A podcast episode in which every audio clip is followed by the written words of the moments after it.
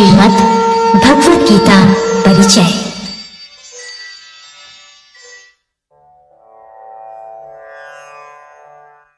कुरुक्षेत्र का विस्तृत युद्ध स्थल। आमने सामने थी कौरव और पांडवों की अस्त्र शस्त्र से सुसज्जित विराट सेनाएं, जिनका नेतृत्व कर रहे थे युद्ध कला में प्रवीण अनेक महारथी। सैन्य दल रह रहकर अपने वीरोचित समवेत उद्घोष के निनाद से गगन मंडल को कंपित कर रहे थे। परीक्षा की उस घड़ी में अर्जुन के मन में युद्ध की विरक्ति से भरे न जाने कौन से भाव उत्पन्न हुए कि उन्होंने श्री कृष्ण के समक्ष क्षमा याचना करते हुए ये कहकर आत्मसमर्पण कर दिया कि वे अपने ही स्वजनों बंधु बांधवों से युद्ध करने में असमर्थ हैं।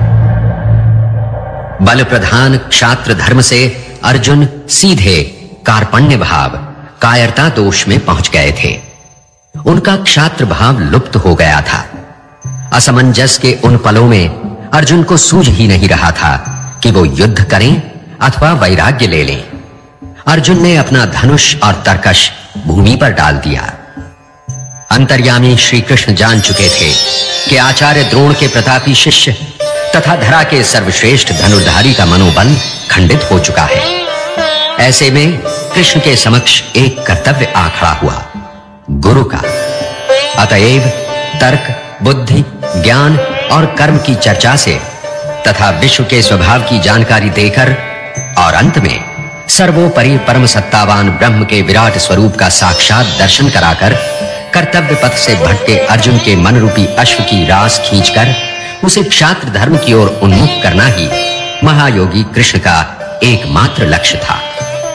कुरुक्षेत्र के रण प्रांगण में श्री कृष्ण ने अर्जुन को जो उपदेश दिया था वही श्रीमद् भगवद गीता के नाम से प्रसिद्ध है। तत्व ज्ञान के वर्णन की भव्य और मुग्धकारी काव्य शैली गीता का निजी सौरभ है। इसीलिए इसका नाम पड़ा भगवद गीता, अर्थात भगवान का गाया हुआ ज्ञान। ये महाभारत के भीष्म पर्व का अंग है। इसमें 18 अध्याय और लगभग 700 श्लोक हैं। गीता विचारों की, ज्ञान की सतत प्रवाहमती मंदाकिनी है, जो हमारी संस्कृति को युगों युगों से अपने पावन जल से सिंचित करती आ रही है।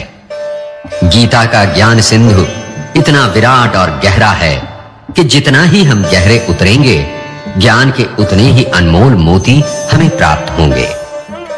केवल भारत ही नहीं, बल्कि समस्त संसार के दार्शनिकों, चिंतकों, धर्माचार्यों और साहित्यकारों को गीता की विचार संपदा ने प्रभावित किया है। दुनिया की अनगिनत भाषाओं में अनुवाद हुआ है श्रीमद् भगवद गीता का। हमारे समय के अनेक सुविख्यात कलाकारों और दार्शनिकों के जीवन पर गीता का गहरा प्रभाव पड़ा है। इनमें शामिल हैं डॉक्टर हम्बोल्ट, रोमा रोला और आयरलैंड के प्रसिद्ध कवि ए.ई.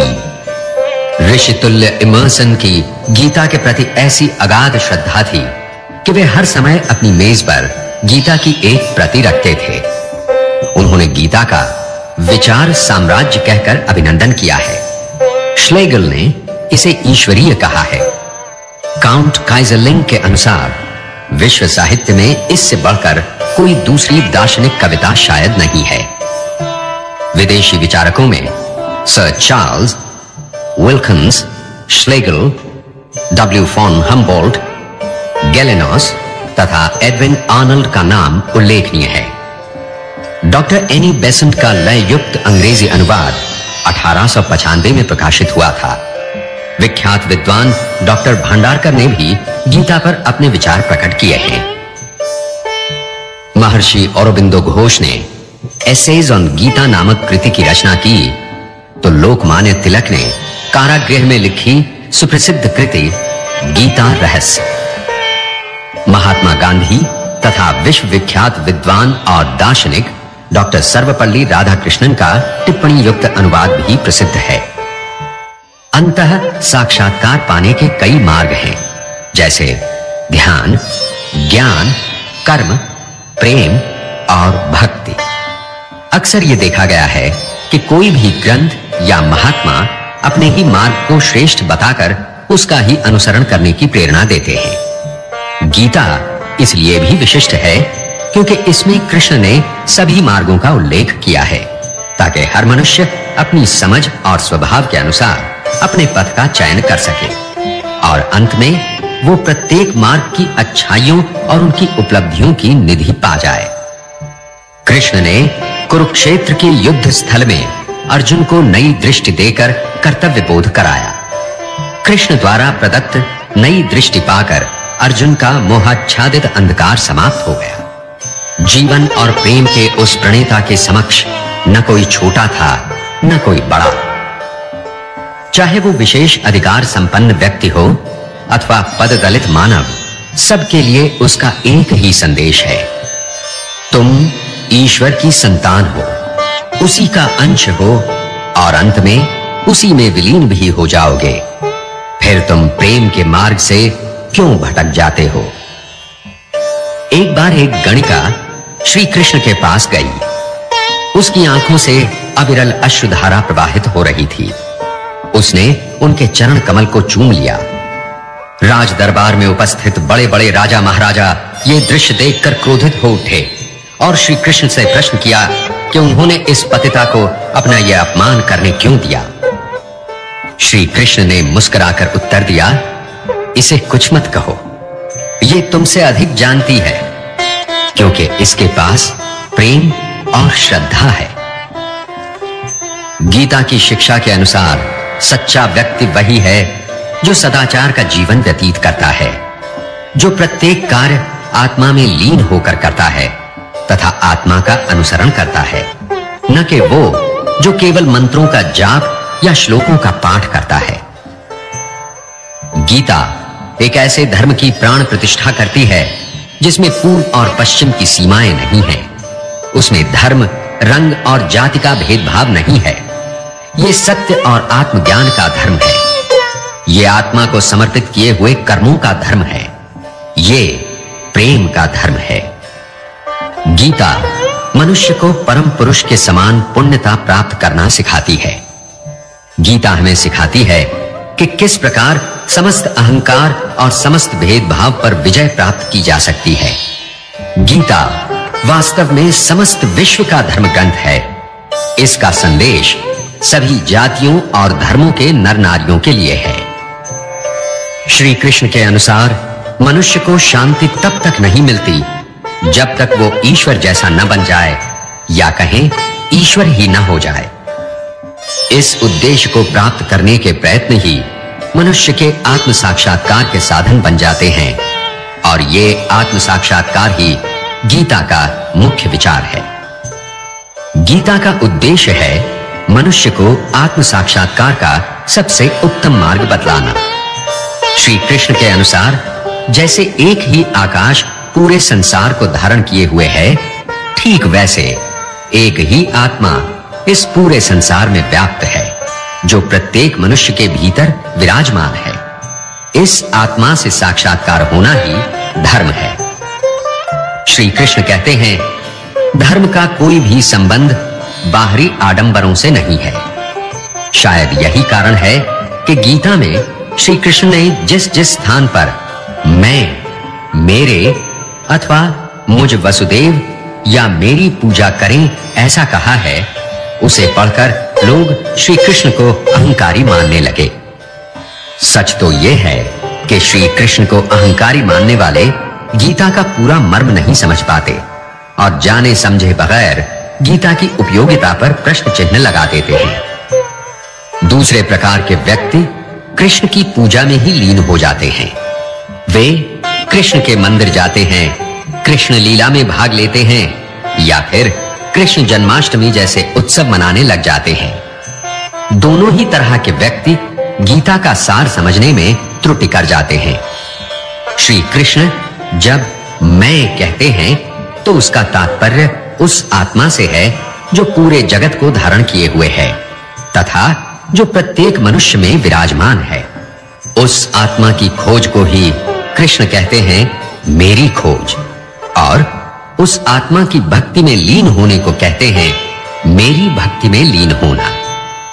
वस्तुतः कृष्ण ने आत्मा को तत्व से जाना है और उसे जानकर ही वो परम आत्मा है।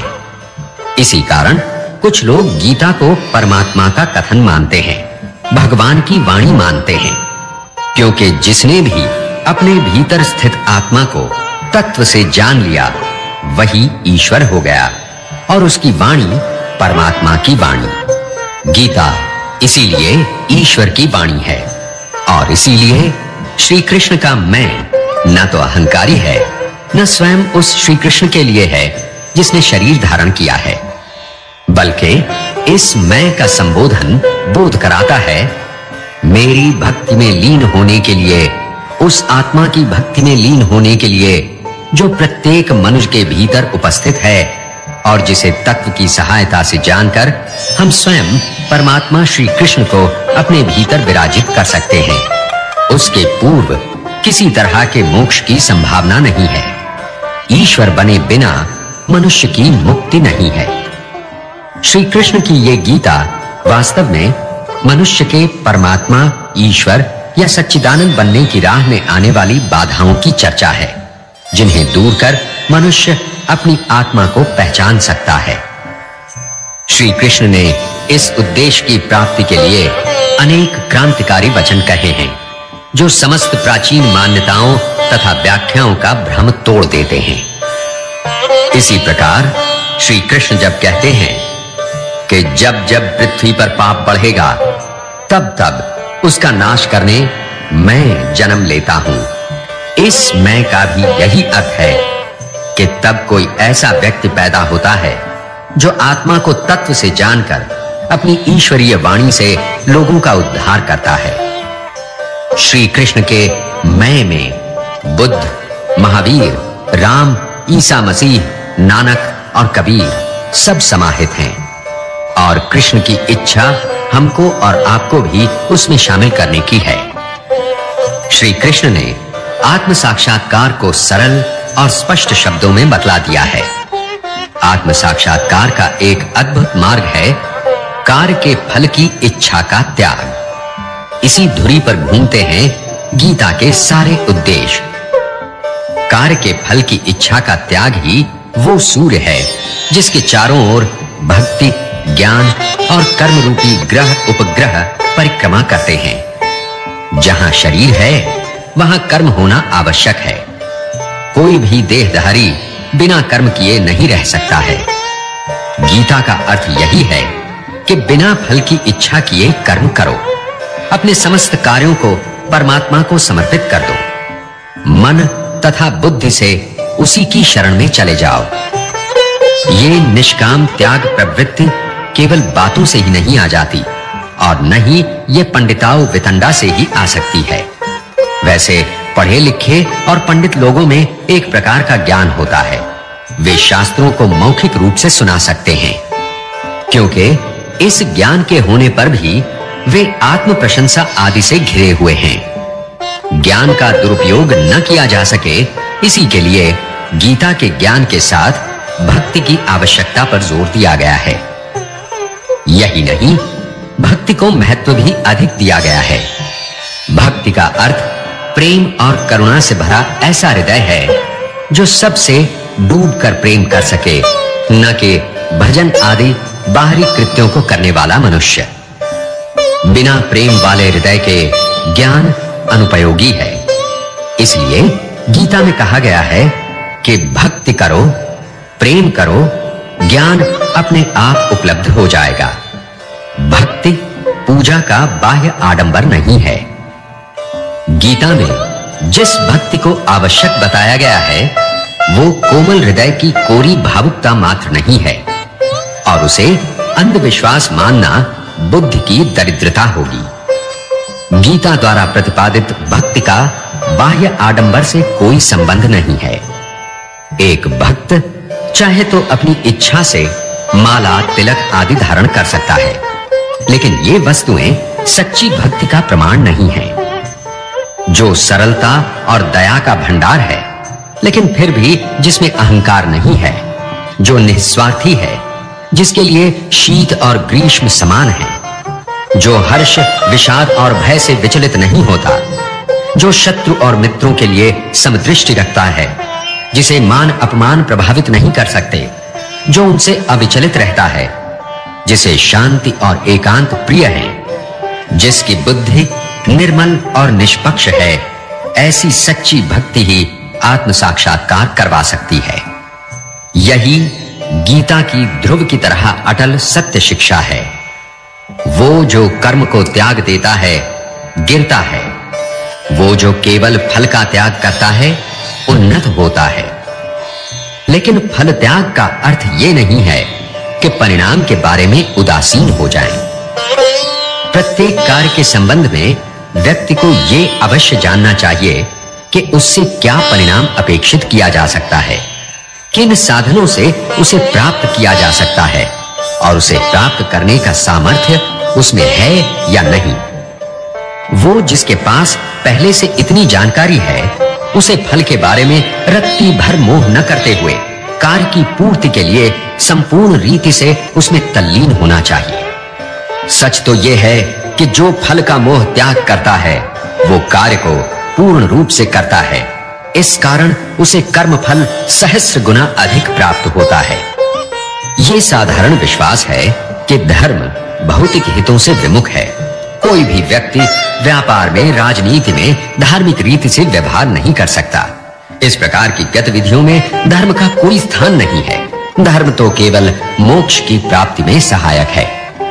इस प्रकार की बातें कई दुनियादार, बुद्धिमान और अज्ञानी पंडित व्यक्त किया करते हैं। श्री कृष्ण ने गीता में इस भ्रम का पूर्ण रूप से निवारण कर दिया है। गीता में भौतिक सुखों की प्राप्ति और आध्यात्मिक सुखों की प्राप्ति में कोई भेद नहीं रखा गया है। गीता हमें यह सिखाती है कि दिन प्रतिदिन के कार्यों में जिसका व्यवहार न किया जा सके वो धर्म नहीं है। इस प्रकार गीता के अनुसार जो भी कार्य निष्काम भाव से नहीं किए जा सके वो त्याज्य हैं। गीता ये करो ये न करो का कोष नहीं है। जो बात एक व्यक्ति के लिए न्याय संगत है वही बात दूसरे के लिए न्याय संगत हो ये आवश्यक नहीं। जो वस्तु एक समय अथवा एक स्थान पर वांछनीय है वही वस्तु दूसरे स्थान और समय पर वर्जित भी हो सकती है। श्री कृष्ण किसी भी कार्य को अच्छा या बुरा नहीं मानते, बल्कि उस कार्य को करने के पीछे छिपे हुए भाव को महत्व देते हैं। गीता में ज्ञान की प्रशंसा के गीत गाए गए हैं, परंतु ये ज्ञान मात्र ही बुद्धि नहीं है। ये हृदय को संबोधित करता है और हृदय द्वारा ही समझा जा सकता है। मनुष्य के कर्म ही उसके भाग्य का निर्माण करते हैं, जो उसके ललाट पर अंकित रहते हैं और अपने किए अनुसार ही उसे जन्म जन्मांतरों तक फल मिलते रहते हैं। जैसे शरीर को स्वस्थ रखने के लिए अच्छी खुराक और एक्सरसाइज की आवश्यकता होती है, वैसे ही मन को स्वस्थ रखने के लिए भी अच्छी मानसिक खुराकों की आवश्यकता होती है। और भगवत गीता इस मामले में बेजोड़ है। इसलिए मैं सबसे कहूंगा, रोज सुबह 10-20 मिनट आंख बंद करके शांति से गीता सुने। आपका दिन और आपका जीवन सब कुछ बदल जाएगा। प्रथम अध्याय, अर्जुन विषाद योग। कृष्ण अर्जुन संवाद। धृतराष्ट्र बोले, हे संजय, धर्मभूमि कुरुक्षेत्र में एकत्रित युद्ध की इच्छा वाले मेरे और पांडु के पुत्रों ने क्या किया? संजय बोले, उस समय राजा दुर्योधन ने व्यूह रचना युक्त पांडवों की सेना को देखकर और द्रोणाचार्य के पास जाकर ये वचन कहा, हे आचार्य, आपके बुद्धिमान शिष्य द्रुपद पुत्र धृष्टद्युम्न द्वारा व्यूहाकार खड़ी की हुई पांडु पुत्रों की इस बड़ी भारी सेना को देखिए। इस सेना में बड़े बड़े धनुषों वाले तथा युद्ध में भीम और अर्जुन के समान शूरवीर सात्यकी और विराट तथा महारथी राजा द्रुपद, धृष्टकेतु और चेकितान तथा बलवान काशीराज, पुरुजित, कुंती भोज और मनुष्यों में श्रेष्ठ शैव्य, पराक्रमी युधामन्यु तथा बलवान उत्तमौजा सुभद्रा पुत्र अभिमन्यु एवं द्रौपदी के पांचों पुत्र ये सभी महारथी हैं। हे ब्राह्मण श्रेष्ठ, अपने पक्ष में भी जो प्रधान है उनको आप समझ लीजिए। आपकी जानकारी के लिए मेरी सेना के जो जो सेनापति हैं उनको बतलाता हूं। आप द्रोणाचार्य और पितामह भीष्म तथा कर्ण और संग्राम विजयी कृपाचार्य तथा वैसे ही अश्वत्थामा, विकर्ण और सोमदत्त का पुत्र भूरिश्रवा और भी मेरे लिए जीवन की आशा त्याग देने वाले बहुत से शूरवीर, अनेक प्रकार के शस्त्रास्त्रों से सुसज्जित और सब के सब युद्ध में चतुर हैं। भीष्म पितामह द्वारा रक्षित हमारी वो सेना सब प्रकार से अजेय है और भीम द्वारा रक्षित इन लोगों की ये सेना जीतने में सुगम है। इसलिए सब मोर्चों पर अपनी अपनी जगह स्थित रहते हुए आप लोग सभी निसंदेह भीष्म पितामह की ही सब ओर से रक्षा करें। कौरवों में वृद्ध बड़े प्रतापी पितामह भीष्म ने उस दुर्योधन के हृदय में हर्ष उत्पन्न करते हुए उच्च स्वर से सिंह की दहाड़ के समान गरज कर शंख बजाया। इसके पश्चात शंख और नगारे तथा ढोल, मृदंग और नरसिंघे आदि बाजे एक साथ ही बज उठे। उनका वो शब्द बड़ा भयंकर हुआ। इसके अनंतर सफेद घोड़ों से युक्त उत्तम रथ में बैठे हुए श्री कृष्ण महाराज और अर्जुन ने भी अलौकिक शंख बजाए। श्री कृष्ण महाराज ने पांचजन्य नामक, अर्जुन ने देवदत्त नामक और भयानक कर्म वाले भीमसेन ने पौंड्र नामक महाशंख बजाया। कुंती पुत्र राजा युधिष्ठिर ने अनंत विजय नामक और नकुल तथा सहदेव ने सुघोष और मणिपुष्पक नामक शंख बजाए। श्रेष्ठ धनुष वाले काशीराज और महारथी शिखंडी एवं धृष्टद्युम्न तथा राजा विराट और अजेय सात्यकी, राजा द्रुपद एवं द्रौपदी के पांचों पुत्र और बड़ी भुजा वाले सुभद्रा पुत्र अभिमन्यु, इन सभी ने हे राजन सब ओर से अलग अलग शंख बजाए और उस भयानक शब्द ने आकाश और पृथ्वी को भी गुंजाते हुए धार्त राष्ट्रों के अर्थात आपके पक्ष वालों के हृदय विदीर्ण कर दिए। हे राजन, इसके बाद कपिध्वज अर्जुन ने मोर्चा बांधकर डटे हुए धृतराष्ट्र संबंधियों को देखकर उस शस्त्र चलने की तैयारी के समय धनुष उठाकर ऋषिकेश श्री कृष्ण महाराज से यह वचन कहा।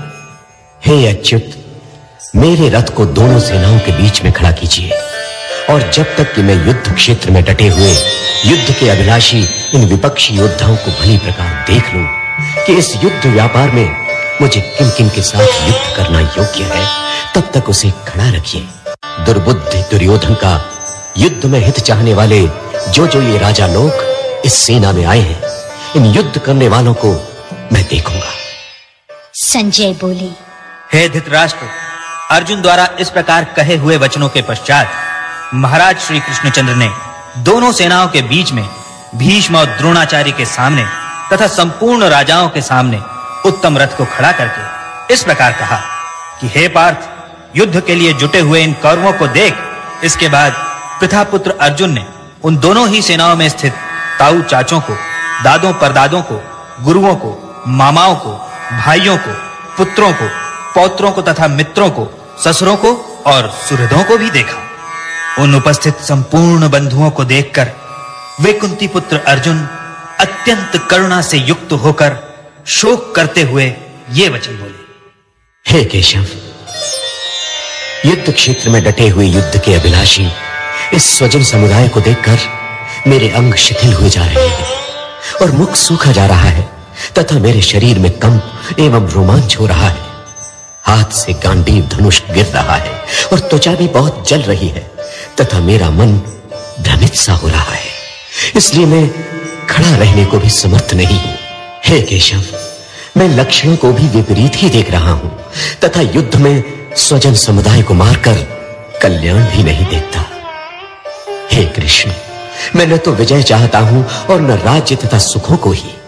हे गोविंद, हमें ऐसे राज्य से क्या प्रयोजन है अथवा ऐसे भोगों से और जीवन से भी क्या लाभ है।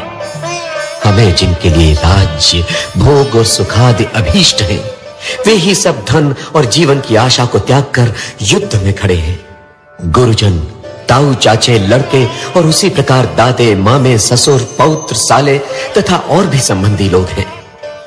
हे मधुसूदन, मुझे मारने पर भी अथवा तीनों लोगों के राज्य के लिए भी मैं इन सबको मारना नहीं चाहता, फिर पृथ्वी के लिए तो कहना ही क्या है। हे जनार्दन, धृतराष्ट्र के पुत्रों को मारकर हमें क्या प्रसन्नता होगी? इन आतताइयों को मारकर तो हमें पाप ही लगेगा।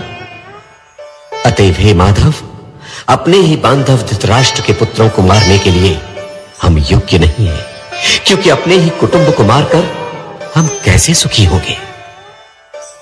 यद्यपि लोभ से भ्रष्ट चित्त हुए ये लोग कुल के नाश से उत्पन्न दोष को और मित्रों से विरोध करने में पाप को नहीं देखते, तो भी हे जनार्दन, कुल के नाश से उत्पन्न दोष को जानने वाले हम लोगों को इस पाप से हटने के लिए क्यों नहीं विचार करना चाहिए? कुल के नाश से सनातन कुल धर्म नष्ट हो जाते हैं। धर्म के नाश हो जाने पर संपूर्ण कुल में पाप भी बहुत फैल जाता है।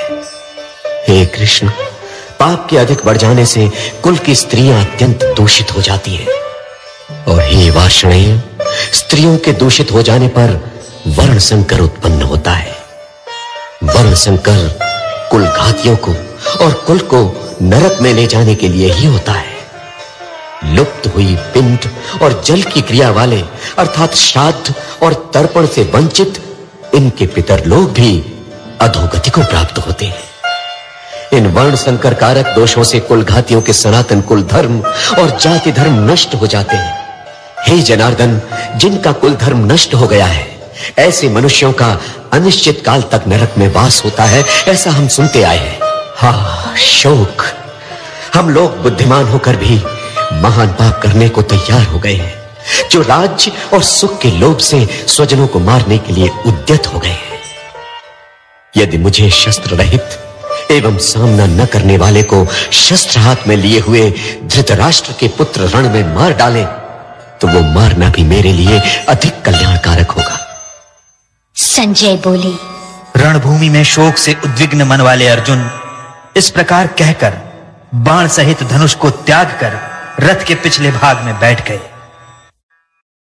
द्वितीय अध्याय, सांख्य योग। कृष्ण अर्जुन संवाद। संजय बोले, उस प्रकार करुणा से व्याप्त और आंसुओं से पूर्ण तथा व्याकुल नेत्रों वाले शोक युक्त उस अर्जुन के प्रति भगवान मधुसूदन ने यह वचन कहा। हे अर्जुन, तुझे इस असमय ये मोह किस हेतु से प्राप्त हुआ? क्योंकि न तो ये श्रेष्ठ पुरुषों द्वारा आचरित है, न स्वर्ग को देने वाला है और न कीर्ति को करने वाला ही है।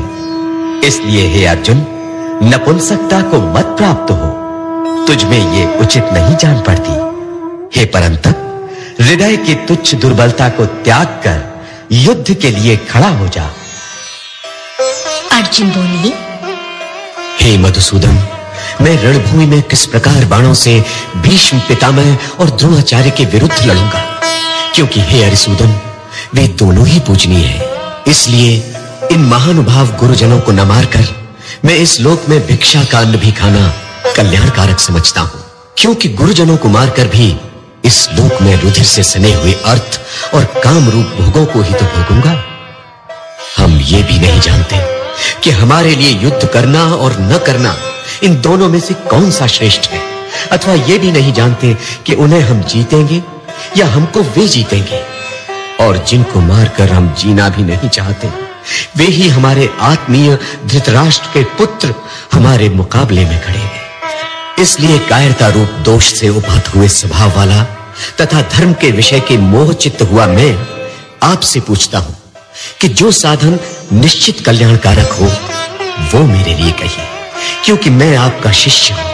इसलिए आपके शरण हुए मुझको शिक्षा दीजिए, क्योंकि भूमि में निष्कंटक धन धान्य संपन्न राज्य को और देवताओं के स्वामी पने को प्राप्त होकर भी मैं उस उपाय को नहीं देखता हूं जो मेरी इंद्रियों के सुखाने वाले शोक को दूर कर सके। संजय बोले, हे राजन, निद्रा को जीतने वाले अर्जुन अंतर्यामी श्री कृष्ण महाराज के प्रति इस प्रकार कहकर फिर श्री गोविंद भगवान से युद्ध नहीं करूंगा यह स्पष्ट कहकर चुप हो गए। हे भरतवंशी धृतराष्ट्र, अंतर्यामी श्री कृष्ण महाराज दोनों सेनाओं के बीच में शोक करते हुए उस अर्जुन को हंसते हुए से यह वचन बोले। हे अर्जुन, तू न शोक करने योग्य मनुष्यों के लिए शोक करता है और न पंडितों के से वचनों को कहता है, परंतु जिनके प्राण चले गए हैं उनके लिए और जिनके प्राण नहीं गए हैं उनके लिए भी पंडित जन शोक नहीं करते। न तो ऐसा ही है कि मैं किसी काल में नहीं था, तू नहीं था, अथवा ये राजा लोग नहीं थे, और न ऐसा ही है कि इसके आगे हम सब नहीं रहेंगे। जैसे जीवात्मा की इस देह में बालकपन, जवानी और वृद्धावस्था होती है, वैसे ही अन्य शरीर की प्राप्ति होती है। उस विषय में धीर पुरुष मोहित नहीं होता। हे कुंती पुत्र, सर्दी गर्मी और सुख दुख को देने वाले इंद्रिय और विषयों के संयोग तो उत्पत्ति विनाशशील और अनित्य है। इसलिए हे भारत, उनको तू सहन कर, क्योंकि हे पुरुष श्रेष्ठ, दुख सुख को समान समझने वाले जिस धीर पुरुष को ये इंद्रिय और विषयों के संयोग व्याकुल नहीं करते, वो मोक्ष के योग्य होता है। असत वस्तु की तो सत्ता नहीं है और सत का अभाव नहीं है। इस प्रकार इन दोनों का ही तत्व ज्ञानी पुरुषों द्वारा देखा गया है। नाश रहित तो तू उसको जान जिससे ये संपूर्ण जगत दृश्य वर्ग व्याप्त है। इस अविनाशी का विनाश करने में कोई भी समर्थ नहीं है। इस नाश रहित अप्रमेय नित्य स्वरूप जीवात्मा के ये सब शरीर नाशवान कहे गए हैं। इसलिए हे भरतवंशी अर्जुन, तू युद्ध कर। जो इस आत्मा को मारने वाला समझता है तथा जो इसको मरा मानता है, वे दोनों ही नहीं जानते, क्योंकि ये आत्मा वास्तव में न तो किसी को मारता है और न किसी के द्वारा मारा जाता है। ये आत्मा किसी काल में भी न तो जन्मता है और न मरता ही है, तथा न ये उत्पन्न होकर फिर होने वाला ही है, क्योंकि ये अजन्मा, नित्य, सनातन और पुरातन है। शरीर के मारे जाने पर भी ये नहीं मारा जाता। हे पृथा पुत्र अर्जुन, जो पुरुष इस आत्मा को नाश रहित, नित्य, अजन्मा और अव्यय जानता है, वो पुरुष कैसे किसको मरवाता है और कैसे किसको मारता है। जैसे मनुष्य पुराने वस्त्रों को त्याग कर दूसरे नए वस्त्रों को ग्रहण करता है, वैसे ही जीवात्मा पुराने शरीरों को त्याग कर दूसरे नए शरीरों को प्राप्त होता है। इस आत्मा को शस्त्र नहीं काट सकते, इसको आग नहीं जला सकती, इसको जल नहीं गला सकता और वायु नहीं सुखा सकता, क्योंकि ये आत्मा अच्छेद्य है। ये आत्मा अदाह्य, अक्लेद्य और निस्संदेह अशोष्य है, तथा ये आत्मा नित्य, सर्वव्यापी, अचल, स्थिर रहने वाला और सनातन है। ये आत्मा अव्यक्त है, ये आत्मा अचिंत्य है और ये आत्मा विकार रहित कहा जाता है। इससे हे अर्जुन, इस आत्मा को उपर्युक्त प्रकार से जानकर तू शोक करने के योग्य नहीं है, अर्थात तुझे शोक करना उचित नहीं है। किंतु यदि तू इस आत्मा को सदा जन्मने वाला और सदा मरने वाला मानता हो, तो भी हे महाबाहो, तू इस प्रकार शोक करने के योग्य नहीं है, क्योंकि इस मान्यता के अनुसार जन्मे हुए की मृत्यु निश्चित है और मरे हुए का जन्म निश्चित है। इससे भी इस बिना उपाय वाले विषय में तू शोक करने के योग्य नहीं है। हे अर्जुन, संपूर्ण प्राणी जन्म से पहले अप्रकट थे और मरने के बाद भी अप्रकट हो जाने वाले हैं, केवल बीच में ही प्रकट हैं। फिर ऐसी स्थिति में क्या शोक करना है। कोई एक महापुरुष ही इस आत्मा को आश्चर्य की भांति देखता है और वैसे ही दूसरा कोई महापुरुष ही इसके तत्व का आश्चर्य की भांति वर्णन करता है, तथा दूसरा कोई अधिकारी पुरुष ही इसे आश्चर्य की भांति सुनता है, और कोई कोई तो सुनकर भी इसको नहीं जानता। हे अर्जुन, ये आत्मा सबके शरीरों में सदा ही अवध्य है। इस कारण संपूर्ण प्राणियों के लिए तू शोक करने के योग्य नहीं है तथा अपने धर्म को देखकर भी तू भय करने योग्य नहीं है, अर्थात तुझे भय नहीं करना चाहिए, क्योंकि क्षत्रिय के लिए धर्म युक्त युद्ध से बढ़कर दूसरा कोई कल्याणकारी कर्तव्य नहीं है। हे पार्थ, अपने आप प्राप्त हुए और खुले हुए स्वर्ग के द्वार रूप इस प्रकार के युद्ध को भाग्यवान क्षत्रिय लोग ही पाते हैं।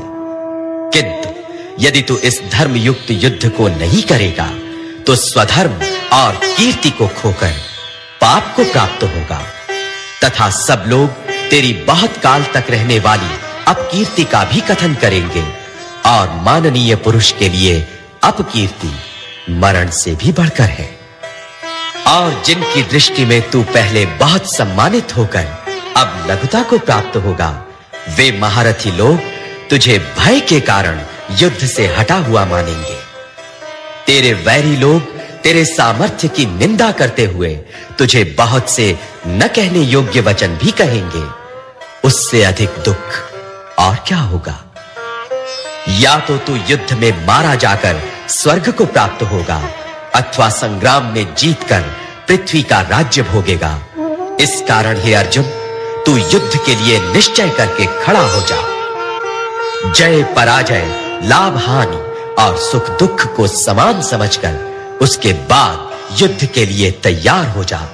इस प्रकार युद्ध करने से तू पाप को नहीं प्राप्त होगा। हे पार्थ, ये बुद्धि तेरे लिए ज्ञान योग के विषय में कही गई और अब तू इसको कर्म योग के विषय में सुन। जिस बुद्धि से युक्त हुआ तू कर्मों के बंधन को भली भांति त्याग देगा, अर्थात सर्वथा नष्ट कर डालेगा। इस कर्म योग में आरंभ का अर्थात बीज का नाश नहीं है और उल्टा फल रूप दोष भी नहीं है, बल्कि इस कर्म योग रूप धर्म का थोड़ा सा भी साधन जन्म मृत्यु रूप महान भय से रक्षा कर लेता है। हे अर्जुन, इस कर्म योग में निश्चयात्मिका बुद्धि एक ही होती है, किंतु अस्थिर विचार वाले विवेकहीन सकाम मनुष्यों की बुद्धियां निश्चय ही बहुत भेदों वाली और अनंत होती है। हे अर्जुन, जो भोगों में तन्मय हो रहे हैं, जो कर्म फल के प्रशंसक वेद वाक्यों में ही प्रीति रखते हैं, जिनकी बुद्धि में स्वर्ग ही परम प्राप्य वस्तु है और जो स्वर्ग से बढ़कर दूसरी कोई वस्तु ही नहीं है, ऐसा कहने वाले हैं, वे अविवेकी जन इस प्रकार की जिस पुष्पित अर्थात दिखाऊ शोभा युक्त वाणी को कहा करते हैं, जो कि जन्म रूप कर्म फल देने वाली एवं भोग तथा ऐश्वर्य की प्राप्ति के लिए नाना प्रकार की बहुत सी क्रियाओं का वर्णन करने वाली है, उस वाणी द्वारा जिनका चित्त हर लिया गया है, जो भोग और ऐश्वर्य में अत्यंत आसक्त हैं, उन पुरुषों की परमात्मा में निश्चयात्मिका बुद्धि नहीं होती। हे अर्जुन, वेद उपर्युक्त प्रकार से तीनों गुणों के कार्य रूप समस्त भोगों एवं उनके साधनों का प्रतिपादन करने वाले हैं, इसलिए तू उन भोगों एवं उनके साधनों में आसक्तिहीन, हर्ष शोक आदि द्वंद्वों से रहित, नित्य वस्तु परमात्मा में स्थित योगक्षेम को न चाहने वाला और स्वाधीन अंतःकरण वाला हो। सब ओर से परिपूर्ण जलाशय के प्राप्त हो जाने पर छोटे जलाशय में मनुष्य का जितना प्रयोजन रहता है, ब्रह्म को तत्व से जानने वाले ब्राह्मण का समस्त वेदों में उतना ही प्रयोजन रह जाता है। तेरा कर्म करने में ही अधिकार है, उसके फलों में कभी नहीं। इसलिए तू कर्मों के फल का हेतु मत हो तथा तेरी कर्म न करने में भी आसक्ति न हो। हे धनंजय, तू आसक्ति को त्याग कर तथा सिद्धि और असिद्धि में समान बुद्धि वाला होकर योग में स्थित हुआ कर्तव्य कर्मों को कर। समत्व ही योग कहलाता है। इस समत्व रूप बुद्धि योग से सकाम कर्म अत्यंत ही निम्न श्रेणी का है। इसलिए हे धनंजय, तू समबुद्धि में ही रक्षा का उपाय ढूंढ, अर्थात बुद्धि योग का ही आश्रय ग्रहण कर, क्योंकि फल के हेतु बनने वाले अत्यंत दीन है। संबुद्धि युक्त पुरुष पुण्य और पाप दोनों को इसी लोक में त्याग देता है, अर्थात उनसे मुक्त हो जाता है। इससे तू समत्व रूप योग में लग जा। ये समत्व रूप योग ही कर्मों में कुशलता है, अर्थात कर्म बंधन से छूटने का उपाय है।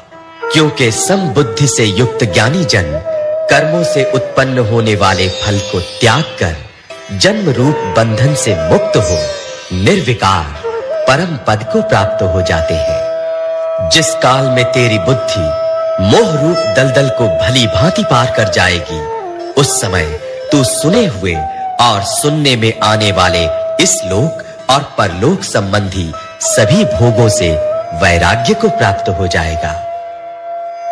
भांति भांति के वचनों को सुनने से विचलित हुई तेरी बुद्धि जब परमात्मा में अचल और स्थिर ठहर जाएगी, तब तू योग को प्राप्त हो जाएगा, अर्थात तेरा परमात्मा से नित्य संयोग हो जाएगा।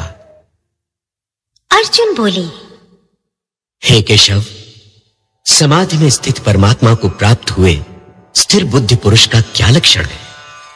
वो स्थिर बुद्धि पुरुष कैसे बोलता है, कैसे बैठता है और कैसे चलता है? श्री कृष्ण बोले, हे अर्जुन, जिस काल में ये पुरुष मन में स्थित संपूर्ण कामनाओं को भली भांति त्याग देता है और आत्मा से आत्मा में ही संतुष्ट रहता है, उस काल में वो स्थित प्रज्ञ कहा जाता है। दुखों की प्राप्ति होने पर जिसके मन में उद्वेग नहीं होता, सुखों की प्राप्ति में जो सर्वथा निहसप्रिय है, तथा जिसके राग, भय और क्रोध नष्ट हो गए हैं, ऐसा मुनि स्थिर बुद्धि कहा जाता है। जो पुरुष सर्वत्र स्नेह रहित हुआ, उस शुभ या अशुभ वस्तु को प्राप्त होकर न प्रसन्न होता है और न द्वेष करता है, उसकी बुद्धि स्थिर है। और कछुआ सब ओर से अपने अंगों को जैसे समेट लेता है, वैसे ही जब ये पुरुष इंद्रियों के विषयों से इंद्रियों को सब प्रकार से हटा लेता है, तब उसकी बुद्धि स्थिर है। इंद्रियों के द्वारा विषयों को ग्रहण न करने वाले पुरुष के भी केवल विषय तो निवृत्त हो जाते हैं, परंतु उनमें रहने वाली आसक्ति निवृत्त नहीं होती। स्थित प्रज्ञ पुरुष की तो आसक्ति भी परमात्मा का साक्षात्कार करके निवृत्त हो जाती है।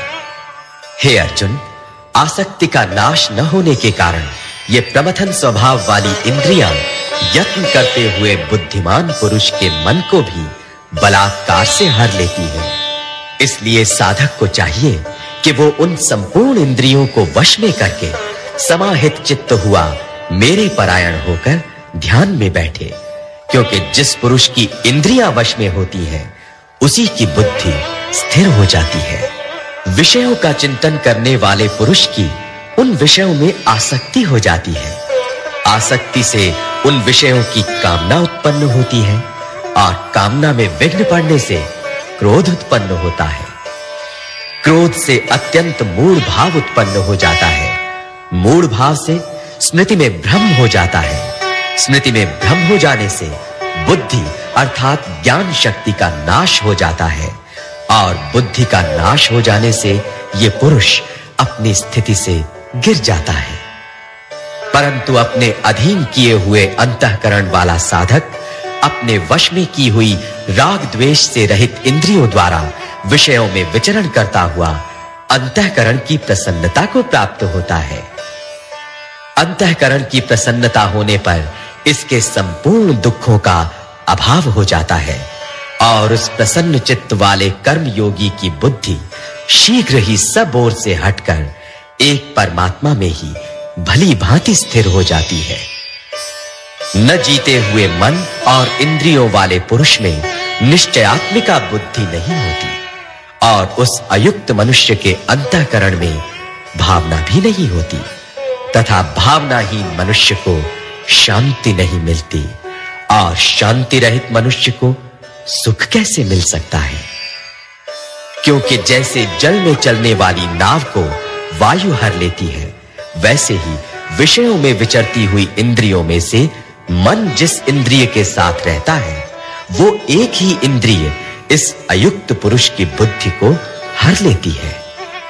इसलिए हे महाबाहो, जिस पुरुष की इंद्रियां इंद्रियों के विषयों से सब प्रकार निग्रह की हुई है, उसी की बुद्धि स्थिर है। संपूर्ण प्राणियों के लिए जो रात्रि के समान है, उस नित्य ज्ञान स्वरूप परमानंद की प्राप्ति में स्थित प्रज्ञ योगी जागता है।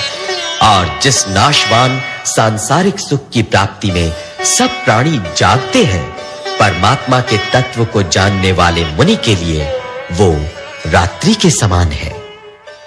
जैसे नाना नदियों के जल सब ओर से परिपूर्ण अचल प्रतिष्ठा वाले समुद्र में उसको विचलित न करते हुए समा ही जाते हैं, वैसे ही सब भोग जिस स्थित प्रज्ञ पुरुष में किसी प्रकार का विकार उत्पन्न किए बिना ही समा जाते हैं, वही पुरुष परम शांति को प्राप्त होता है, भोगों को चाहने वाला नहीं। जो पुरुष संपूर्ण कामनाओं को त्याग कर ममता रहित, अहंकार रहित और स्पृहा रहित हुआ विचरता है, वही शांति को प्राप्त होता है, अर्थात वो शांति को प्राप्त है। हे अर्जुन, ये ब्रह्म को प्राप्त हुए पुरुष की स्थिति है। इसको प्राप्त होकर योगी कभी मोहित नहीं होता और अंतकाल में भी इस ब्राह्मी स्थिति में स्थित होकर ब्रह्मानंद को प्राप्त हो जाता है। अध्याय 3 कर्मयोग। अर्जुन बोले, हे जनार्दन, यदि आपको कर्म की अपेक्षा ज्ञान श्रेष्ठ मान्य है, तो फिर हे केशव, मुझे भयंकर कर्म में क्यों लगाते हैं? आप मिले हुए से वचनों से मेरी बुद्धि को मानो मोहित कर रहे हैं। इसलिए उस एक बात को निश्चित करके कहिए जिससे मैं कल्याण को प्राप्त हो जाऊं। श्री कृष्ण बोले, हे निष्पाप, इस लोक में 2 प्रकार की निष्ठाएं मेरे द्वारा पहले कही गई हैं। उनमें से सांख्य योगियों की निष्ठा तो ज्ञान योग से और योगियों की निष्ठा कर्म योग से होती है। मनुष्य न तो कर्मों का आरंभ किए बिना निष्कर्मता को यानी योग निष्ठा को प्राप्त होता है और न कर्मों के केवल त्याग मात्र से सिद्धि यानी सांख्य निष्ठा को ही प्राप्त होता है। निस्संदेह कोई भी मनुष्य किसी भी काल में क्षण मात्र भी बिना कर्म किए नहीं रहता, क्योंकि सारा मनुष्य समुदाय प्रकृति जनित गुणों द्वारा परवश हुआ कर्म करने के लिए बाध्य किया जाता है। जो मूढ़ बुद्धि मनुष्य समस्त इंद्रियों को हठपूर्वक ऊपर से रोककर मन से उन इंद्रियों के विषयों का चिंतन करता रहता है, वो मिथ्याचारी अर्थात दंभी कहा जाता है। किंतु हे अर्जुन, जो पुरुष मन से इंद्रियों को वश में करके अनासक्त हुआ समस्त इंद्रियों द्वारा कर्म योग का आचरण करता है, वही श्रेष्ठ है। तू शास्त्र विहित कर्तव्य कर्म कर, क्योंकि कर्म न करने की अपेक्षा कर्म करना श्रेष्ठ है, तथा कर्म न करने से तेरा शरीर निर्वाह भी नहीं सिद्ध होगा। यज्ञ के निमित्त किए जाने वाले कर्मों से अतिरिक्त दूसरे कर्मों में लगा हुआ ही ये मनुष्य समुदाय कर्मों से बंधता है। इसलिए हे अर्जुन, तू आसक्ति से रहित होकर उस यज्ञ के निमित्त ही भली भांति कर्तव्य कर्म कर। प्रजापति ब्रह्मा ने कल्प के आदि में यज्ञ सहित प्रजाओं को रचकर उनसे कहा कि तुम लोग इस यज्ञ के द्वारा वृद्धि को प्राप्त हो। ये यज्ञ तुम लोगों को इच्छित भोग प्रदान करने वाला हो। तुम लोग इस यज्ञ के द्वारा देवताओं को उन्नत करो और वे देवता तुम लोगों को उन्नत करें। इस प्रकार निस्वार्थ भाव से एक दूसरे को उन्नत करते हुए तुम लोग परम कल्याण को प्राप्त हो जाओगे। यज्ञ के द्वारा बढ़ाए हुए देवता तुम लोगों को बिना मांगे ही इच्छित भोग निश्चय ही देते रहेंगे। इस प्रकार उन देवताओं के द्वारा दिए हुए भोगों को जो पुरुष उनको बिना दिए स्वयं भोगता है, वो चोर ही है। यज्ञ से बचे हुए अन्न को खाने वाले श्रेष्ठ पुरुष सब पापों से मुक्त हो जाते हैं। और जो पापी लोग अपना शरीर पोषण करने के लिए ही अन्न को पकाते हैं, वे तो पाप को ही खाते हैं। संपूर्ण प्राणी अन्न से उत्पन्न होते हैं। अन्न की उत्पत्ति वृष्टि से होती है, वृष्टि यज्ञ से होती है और यज्ञ विहित कर्मों से उत्पन्न होने वाला है। कर्म समुदाय को तू वेद से उत्पन्न और वेद को अविनाशी परमात्मा से उत्पन्न हुआ जान। इससे सिद्ध होता है कि सर्वव्यापी परम अक्षर परमात्मा सदा ही यज्ञ में प्रतिष्ठित है। हे पार्थ, जो पुरुष इस लोक में इस प्रकार परंपरा से प्रचलित सृष्टि चक्र के अनुकूल नहीं बरतता, अर्थात अपने कर्तव्य का पालन नहीं करता, वो इंद्रियों के द्वारा भोगों में रमण करने वाला पापायु पुरुष व्यर्थ ही जीता है। परंतु जो मनुष्य आत्मा में ही रमण करने वाला और आत्मा में ही तृप्त तथा आत्मा में ही संतुष्ट हो, उसके लिए कोई कर्तव्य नहीं है। उस महापुरुष का इस विश्व में न तो कर्म करने से कोई प्रयोजन रहता है और न कर्मों के न करने से ही कोई प्रयोजन रहता है, तथा संपूर्ण प्राणियों में भी इसका किंचित मात्र भी स्वार्थ का संबंध नहीं रहता। इसलिए तो निरंतर आसक्ति से रहित होकर सदा कर्तव्य कर्म को भली भांति करता रहे, क्योंकि आसक्ति से रहित होकर कर्म करता हुआ मनुष्य परमात्मा को प्राप्त हो जाता है। जनक आदि ज्ञानी जन भी आसक्ति रहित कर्म द्वारा ही परम सिद्धि को प्राप्त हुए थे। इसलिए तथा लोक संग्रह को देखते हुए भी तू कर्म करने के ही योग्य है, अर्थात तुझे कर्म करना ही उचित है। श्रेष्ठ पुरुष जो जो आचरण करता है, अन्य पुरुष भी वैसा वैसा ही आचरण करते हैं। वो जो कुछ प्रमाण कर देता है, समस्त मनुष्य समुदाय उसी के अनुसार बरतने लग जाता है। हे अर्जुन, मुझे इन तीनों लोकों में न तो कुछ कर्तव्य है और न कोई भी प्राप्त करने योग्य वस्तु अप्राप्त है, तो भी मैं कर्म में ही बरतता हूं। क्योंकि हे पार्थ, यदि कदाचित मैं सावधान होकर कर्मों में न बरतूं तो बड़ी हानि हो जाए, क्योंकि मनुष्य सब प्रकार से मेरे ही मार्ग का अनुसरण करते हैं। इसलिए यदि मैं कर्म न करूं तो ये सब मनुष्य नष्ट भ्रष्ट हो जाए और मैं संकर्ता का करने वाला हो जाऊं तथा इस समस्त प्रजा को नष्ट करने वाला बनूं। हे भारत, कर्म में आसक्त हुए अज्ञानी जन जिस प्रकार कर्म करते हैं, आसक्ति रहित विद्वान भी लोक संग्रह करना चाहता हुआ उसी प्रकार कर्म करे। परमात्मा के स्वरूप में अटल स्थित हुए ज्ञानी पुरुष को चाहिए कि वो शास्त्र विहित कर्मों में आसक्ति वाले अज्ञानियों की बुद्धि में भ्रम अर्थात कर्मों में अश्रद्धा उत्पन्न न करे, किंतु स्वयं शास्त्र विहित समस्त कर्म भली भांति करता हुआ उनसे भी वैसा ही करवाए। वास्तव में संपूर्ण कर्म सब प्रकार से प्रकृति के गुणों द्वारा किए जाते हैं, तो भी जिसका अंतःकरण अहंकार से मोहित हो रहा है, ऐसा अज्ञानी मैं करता हूं ऐसा मानता है। परंतु हे महाबाहो, गुण विभाग और कर्म विभाग के तत्व को जानने वाला ज्ञान योगी संपूर्ण गुण ही गुणों में बरत रहे हैं ऐसा समझकर उनमें आसक्त नहीं होता। प्रकृति के गुणों से अत्यंत मोहित हुए मनुष्य गुणों में और कर्मों में आसक्त रहते हैं।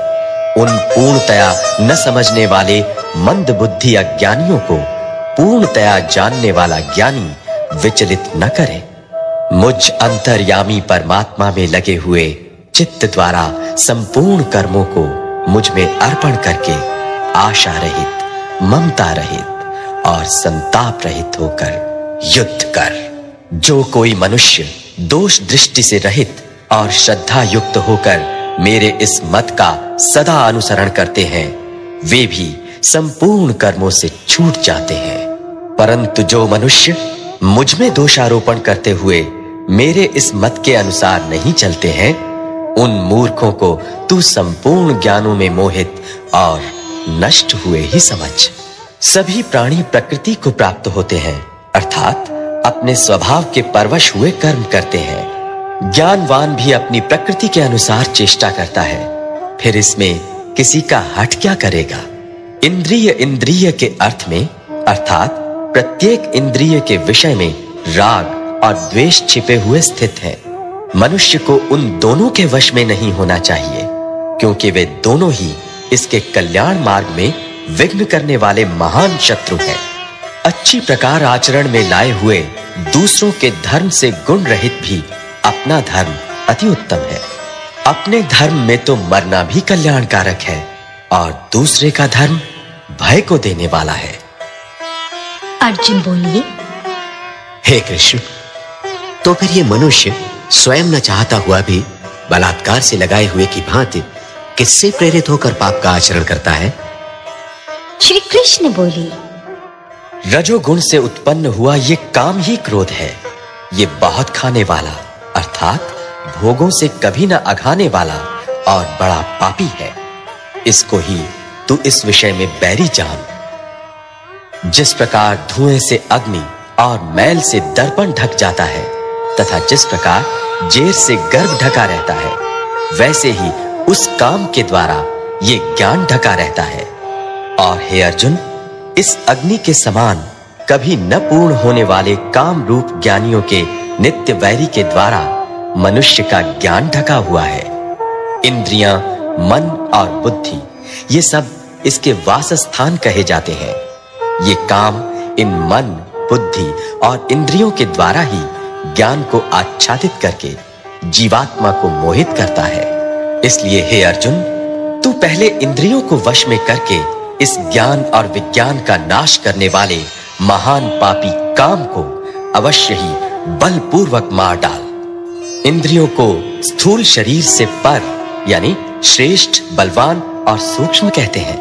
इन इंद्रियों से पर मन है, मन से भी पर बुद्धि है और जो बुद्धि से भी अत्यंत पर है वो आत्मा है। इस प्रकार बुद्धि से पर अर्थात सूक्ष्म, बलवान और अत्यंत श्रेष्ठ आत्मा को जानकर और बुद्धि के द्वारा मन को वश में करके हे महाबाहो, तू इस काम रूप दुर्जय शत्रु को मार डाल। अध्याय 4 ज्ञान कर्म संन्यास योग।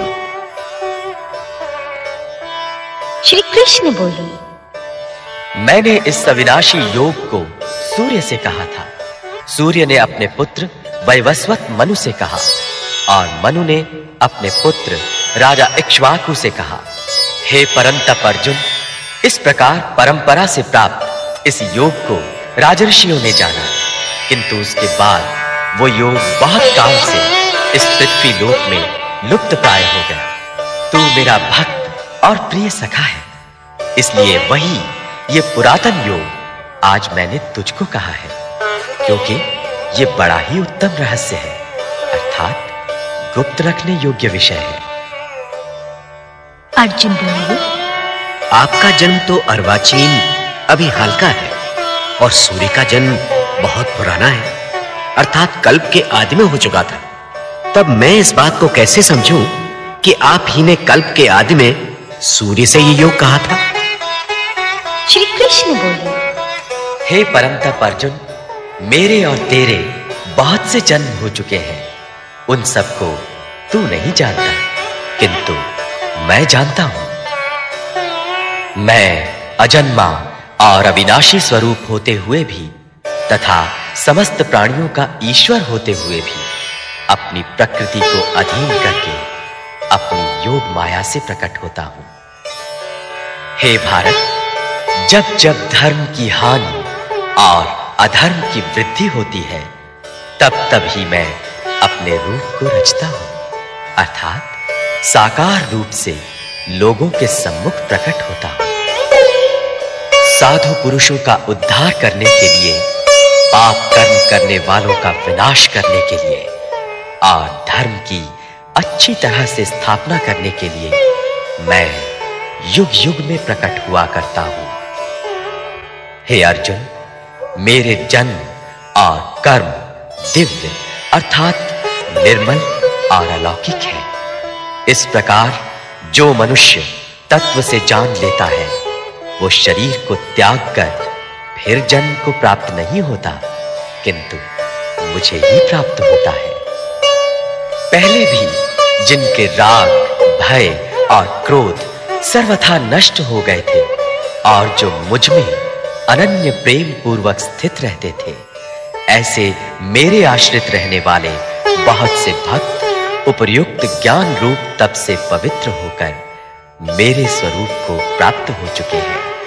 हे अर्जुन, जो भक्त मुझे जिस प्रकार भजते हैं, मैं भी उनको उसी प्रकार भजता हूं, क्योंकि सभी मनुष्य सब प्रकार से मेरे ही मार्ग का अनुसरण करते हैं। इस मनुष्य लोक में कर्मों के फल को चाहने वाले लोग देवताओं का पूजन किया करते हैं, क्योंकि उनको कर्मों से उत्पन्न होने वाली सिद्धि शीघ्र मिल जाती है। ब्राह्मण, क्षत्रिय, वैश्य और शूद्र, इन चार वर्णों का समूह गुण और कर्मों के विभाग पूर्वक मेरे द्वारा रचा गया है। इस प्रकार उस सृष्टि रचनादि कर्म का कर्ता होने पर भी मुझ अविनाशी परमेश्वर को तू वास्तव में अकर्ता ही जान। कर्मों के फल में मेरी स्पृहा नहीं है, इसलिए मुझे कर्म लिप्त नहीं करते। इस प्रकार जो मुझे तत्व से जान लेता है वो भी कर्मों से नहीं बनता। पूर्व काल में मुमुक्षुओं ने भी इस प्रकार जानकर ही कर्म किए हैं, इसलिए तू भी पूर्वजों द्वारा सदा से किए जाने वाले कर्मों को ही कर। कर्म क्या है और अकर्म क्या है, इस प्रकार इसका निर्णय करने में बुद्धिमान पुरुष भी मोहित हो जाते हैं। इसलिए वो कर्म तत्व मैं तुझे भलीभांति समझा कर कहूंगा, जिसे जानकर तू अशुभ से अर्थात कर्म बंधन से मुक्त हो जाएगा। कर्म का स्वरूप भी जानना चाहिए और अकर्म का स्वरूप भी जानना चाहिए तथा विकर्म का स्वरूप भी जानना चाहिए, क्योंकि कर्म की गति गहन है।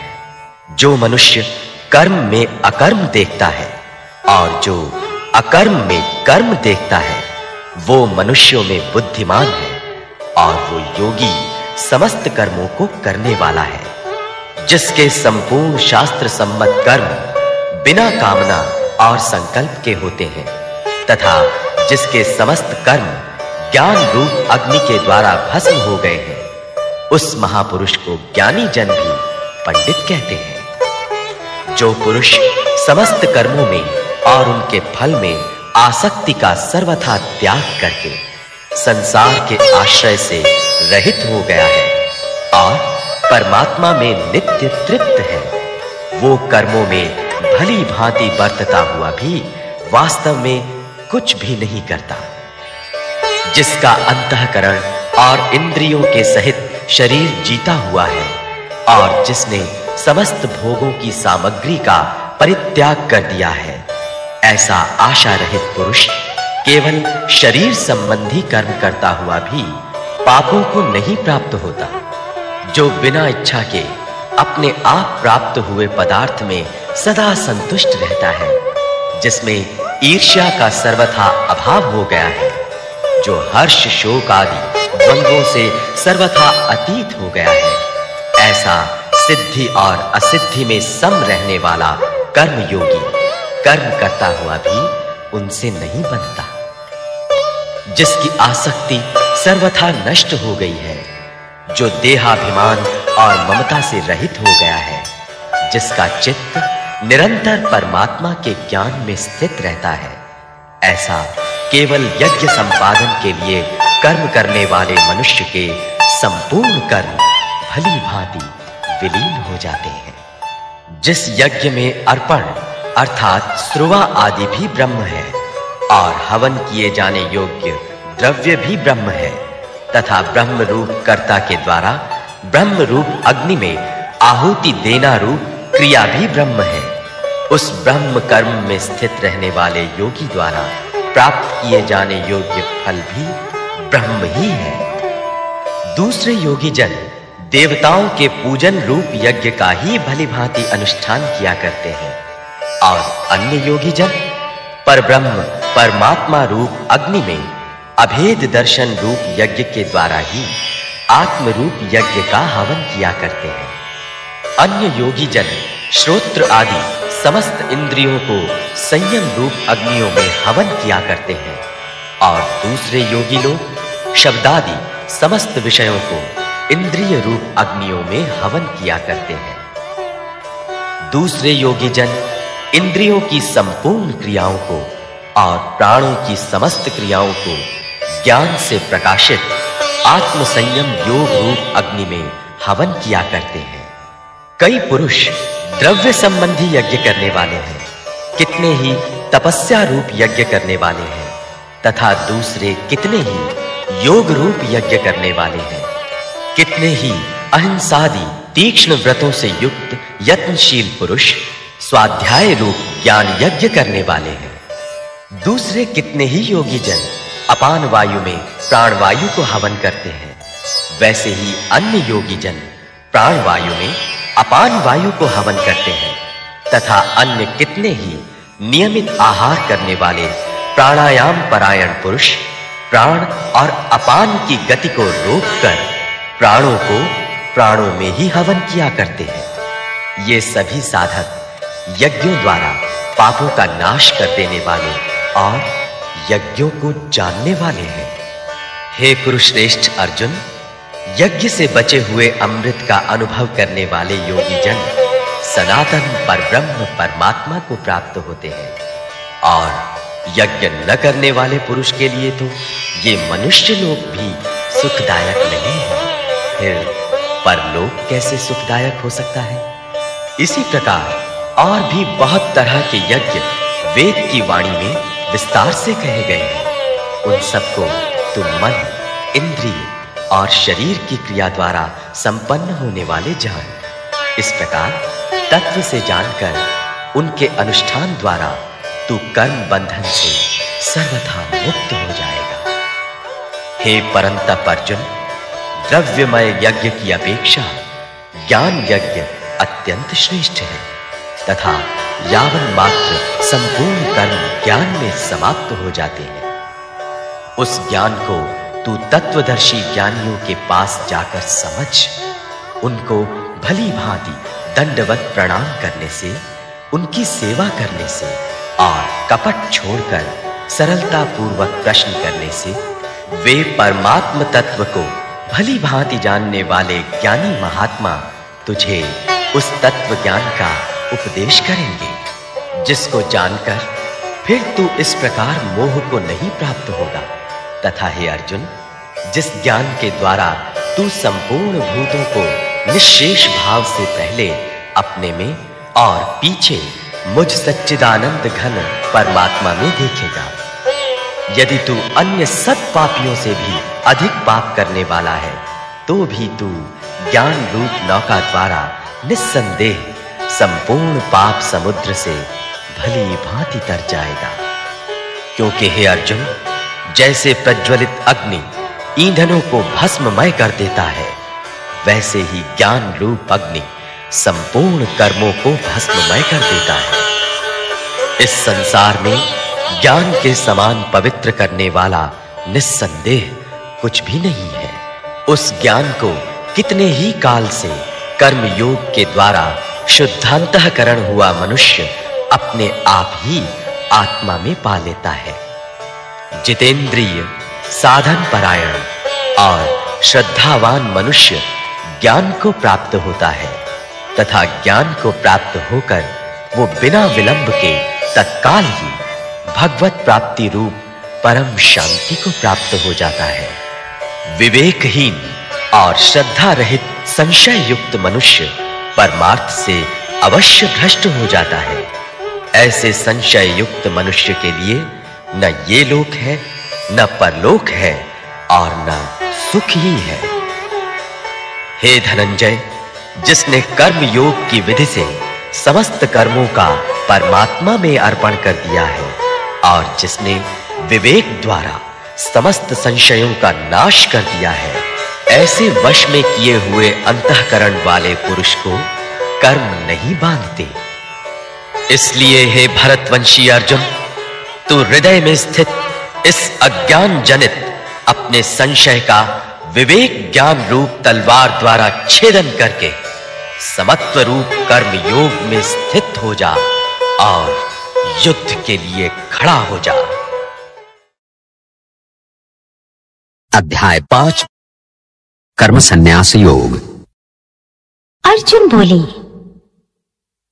हे कृष्ण, आप कर्मों के संन्यास की और फिर कर्मयोग की प्रशंसा करते हैं, इसलिए इन दोनों में से जो एक मेरे लिए भली भांति निश्चित कल्याणकारक साधन हो उसको कहिए। श्री कृष्ण बोले, कर्म संन्यास और कर्म योग ये दोनों ही परम कल्याण के करने वाले हैं, परंतु उन दोनों में भी कर्म संन्यास से कर्म योग साधन में सुगम होने से श्रेष्ठ है। हे अर्जुन, जो पुरुष न किसी से द्वेष करता है और न किसी की आकांक्षा करता है, वो कर्मयोगी सदा सन्यासी ही समझने योग्य है, क्योंकि राग द्वेष आदि द्वंद्वों से रहित पुरुष सुखपूर्वक संसार बंधन से मुक्त हो जाता है। उपर्युक्त सन्यास और कर्मयोग को मूर्ख लोग पृथक पृथक फल देने वाले कहते हैं, न कि पंडित जन, क्योंकि दोनों में से एक में भी सम्यक प्रकार के स्थित पुरुष दोनों के फल रूप परमात्मा को प्राप्त होता है। ज्ञान योगियों द्वारा जो परम धाम प्राप्त किया जाता है, कर्म योगियों द्वारा भी वही प्राप्त किया जाता है। इसलिए जो पुरुष ज्ञान योग और कर्म योग को फल रूप में एक देखता है, वही यथार्थ देखता है। परंतु हे अर्जुन, कर्म योग के बिना संन्यास अर्थात मन, इंद्रिय और शरीर द्वारा होने वाले संपूर्ण कर्मों में कर्तापन का त्याग प्राप्त होना कठिन है, और भगवत स्वरूप को मनन करने वाला कर्मयोगी परब्रह्म परमात्मा को शीघ्र ही प्राप्त हो जाता है। जिसका मन अपने वश में है, जो जितेंद्रिय एवं विशुद्ध अंतःकरण वाला है और संपूर्ण प्राणियों का आत्मरूप परमात्मा ही जिसका आत्मा है, ऐसा कर्मयोगी कर्म करता हुआ भी लिप्त नहीं होता। तत्व को जानने वाला सांख्य योगी तो देखता हुआ, सुनता हुआ, स्पर्श करता हुआ, सूंघता हुआ, भोजन करता हुआ, गमन करता हुआ, सोता हुआ, श्वास लेता हुआ, बोलता हुआ, त्यागता हुआ, ग्रहण करता हुआ तथा आंखों को खोलता और मूंदता हुआ भी सब इंद्रियां अपने अपने अर्थों में बरत रही हैं, इस प्रकार समझकर निस्संदेह ऐसा माने कि मैं कुछ भी नहीं करता हूं। जो पुरुष सब कर्मों को परमात्मा में अर्पण करके और आसक्ति को त्याग कर कर्म करता है, वो पुरुष जल से कमल के पत्ते की भांति पाप से लिप्त नहीं होता। कर्मयोगी ममत्व बुद्धि रहित केवल इंद्रिय, मन, बुद्धि और शरीर द्वारा भी आसक्ति को त्याग कर अंतःकरण की शुद्धि के लिए कर्म करते हैं। कर्मयोगी कर्मों के फल का त्याग करके भगवत प्राप्ति रूप शांति को प्राप्त होता है, और सकाम पुरुष कामना की प्रेरणा से फल में आसक्त होकर बंधता है। अंतःकरण जिसके वश में है, ऐसा सांख्य योग का आचरण करने वाला पुरुष न करता हुआ और न करवाता हुआ ही नव द्वारों वाले शरीर रूप घर में सब कर्मों को मन से त्याग कर आनंद पूर्वक सच्चिदानंद घन परमात्मा के स्वरूप में स्थित रहता है। परमेश्वर मनुष्यों के न तो कर्तापन की, न कर्मों की और न कर्म फल के संयोग की ही रचना करते हैं, किंतु स्वभाव ही बरत रहा है। सर्वव्यापी परमेश्वर भी न किसी के पाप कर्म को और न किसी के शुभ कर्म को ही ग्रहण करता है, किंतु अज्ञान के द्वारा ज्ञान ढका हुआ है, उसी से सब अज्ञानी मनुष्य मोहित हो रहे हैं। परंतु जिनका वो अज्ञान परमात्मा के तत्व ज्ञान द्वारा नष्ट कर दिया गया है, उनका वो ज्ञान सूर्य के सदृश उस सच्चिदानंद घन परमात्मा को प्रकाशित कर देता है। जिनका मन तद्रूप हो रहा है, जिनकी बुद्धि तद्रूप हो रही है और सच्चिदानंद घन परमात्मा में ही जिनकी निरंतर एक ही भाव से स्थिति है, ऐसे तत्परायण पुरुष ज्ञान के द्वारा पाप रहित होकर अपनरावृत्ति को अर्थात परम गति को प्राप्त होते हैं। वे ज्ञानी जन विद्या और विनय युक्त ब्राह्मण में तथा गौ, हाथी, कुत्ते और चांडाल में भी समदर्शी ही होते हैं। जिनका मन समभाव में स्थित है, उनके द्वारा इस जीवित अवस्था में ही संपूर्ण संसार जीत लिया गया है, क्योंकि सच्चिदानंद घन परमात्मा निर्दोष और सम है। इससे वे सच्चिदानंद घन परमात्मा में ही स्थित है। जो पुरुष प्रिय को प्राप्त होकर हर्षित नहीं हो और अप्रिय को प्राप्त होकर उद्विग्न न हो, वो स्थिर बुद्धि, संशय रहित ब्रह्मवेत्ता पुरुष सच्चिदानंद घन परब्रह्म परमात्मा में एक ही भाव से नित्य स्थित है। बाहर के विषयों में आसक्ति रहित अंतःकरण वाला साधक आत्मा में स्थित जो ध्यान जनित सात्विक आनंद है, उसको प्राप्त होता है। तदनंतर वो सच्चिदानंद घन परब्रह्म परमात्मा के ध्यान रूप योग में अभिन्न भाव से स्थित पुरुष अक्षय आनंद का अनुभव करता है। जो ये इंद्रिय तथा विषयों के संयोग से उत्पन्न होने वाले सब भोग हैं, यद्यपि विषयी पुरुषों को सुखरूप भासते हैं, तो भी दुख के ही हेतु है और आदि अंत वाले अर्थात अनित्य हैं। इसलिए हे अर्जुन, बुद्धिमान विवेकी पुरुष उनमें नहीं रमता। जो साधक इस मनुष्य शरीर में शरीर का नाश होने से पहले पहले ही काम क्रोध से उत्पन्न होने वाले वेग को सहन करने में समर्थ हो जाता है, वही पुरुष योगी है और वही सुखी है। जो पुरुष अंतरात्मा में ही सुख वाला है, आत्मा में ही रमण करने वाला है तथा जो आत्मा में ही ज्ञान वाला है, वो सच्चिदानंद घन परब्रह्म परमात्मा के साथ एक ही भाव को प्राप्त सांख्य योगी शांत ब्रह्म को प्राप्त होता है। जिनके सब पाप नष्ट हो गए हैं, जिनके सब संशय ज्ञान के द्वारा निवृत्त हो गए हैं, जो संपूर्ण प्राणियों के हित में रत हैं और जिनका जीता हुआ मन निश्चल भाव से परमात्मा में स्थित है, वे ब्रह्मवेत्ता पुरुष शांत ब्रह्म को प्राप्त होते हैं। काम क्रोध से रहित जीते हुए चित्त वाले परब्रह्म परमात्मा का साक्षात्कार किए हुए ज्ञानी पुरुषों के लिए सब ओर से शांत परब्रह्म परमात्मा ही परिपूर्ण है। बाहर के विषय भोगों को न चिंतन करता हुआ बाहर ही निकालकर और नेत्रों की दृष्टि को भ्रिकुटी के बीच में स्थित करके तथा नासिका में विचरने वाले प्राण और अपान वायु को सम करके जिसकी इंद्रियां, मन और बुद्धि जीती हुई हैं, ऐसा जो मोक्ष परायण मुनि इच्छा, भय और क्रोध से रहित हो गया है, वो सदा मुक्त ही है।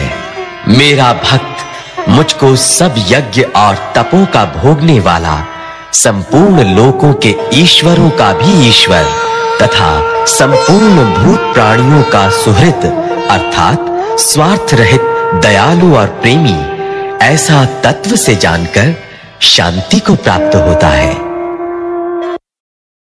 अध्याय 6 ध्यान योग। श्री कृष्ण बोले, जो पुरुष कर्म फल का आश्रय न लेकर करने योग्य कर्म करता है, वो सन्यासी तथा योगी है, और केवल अग्नि का त्याग करने वाला सन्यासी नहीं है तथा केवल क्रियाओं का त्याग करने वाला योगी नहीं है। हे अर्जुन, जिसको सन्यास ऐसा कहते हैं, उसी को तू योग जान, क्योंकि संकल्पों का त्याग न करने वाला कोई भी पुरुष योगी नहीं होता। योग में आरूढ़ होने की इच्छा वाले मननशील पुरुष के लिए योग की प्राप्ति में निष्काम भाव से कर्म करना ही हेतु कहा जाता है, और योगारूढ़ हो जाने पर उस योगारूढ़ पुरुष का जो सर्व संकल्पों का अभाव है, वही कल्याण में हेतु कहा जाता है। जिस काल में न तो इंद्रियों के भोगों में और न कर्मों में ही आसक्त होता है, उस काल में सर्व संकल्पों का त्यागी पुरुष योगारूढ़ कहा जाता है। अपने द्वारा अपना संसार समुद्र से उद्धार करें और अपने को अधोगति में न डालें, क्योंकि ये मनुष्य आप ही तो अपना मित्र है और आप ही अपना शत्रु है।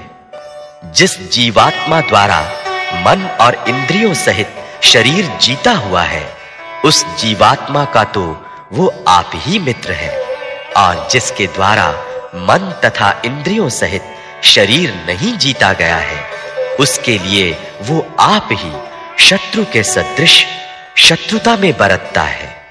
सर्दी गर्मी और सुख दुख आदि में तथा मान और अपमान में जिसके अंतःकरण की वृत्तियां भली भांति शांत हैं, ऐसे स्वाधीन आत्मा वाले पुरुष के ज्ञान में सच्चिदानंद घन परमात्मा सम्यक प्रकार से स्थित है, अर्थात उसके ज्ञान में परमात्मा के सिवा अन्य कुछ है ही नहीं। जिसका अंतःकरण ज्ञान विज्ञान से तृप्त है, जिसकी स्थिति विकार रहित है, जिसकी इंद्रियां भली भांति जीती हुई है और जिसके लिए मिट्टी पत्थर और सुवर्ण समान है, वो योगी युक्त अर्थात भगवत प्राप्त है, ऐसे कहा जाता है। सुहृत, मित्र, बैरी, उदासीन, मध्यस्थ, द्वेष्य और बंधुगणों में, धर्मात्माओं में और पापियों में भी समान भाव रखने वाला अत्यंत श्रेष्ठ है। मन और इंद्रियों सहित शरीर को वश में रखने वाला आशा रहित और संग्रह रहित योगी अकेला ही एकांत स्थान में स्थित होकर आत्मा को निरंतर परमात्मा में लगाए।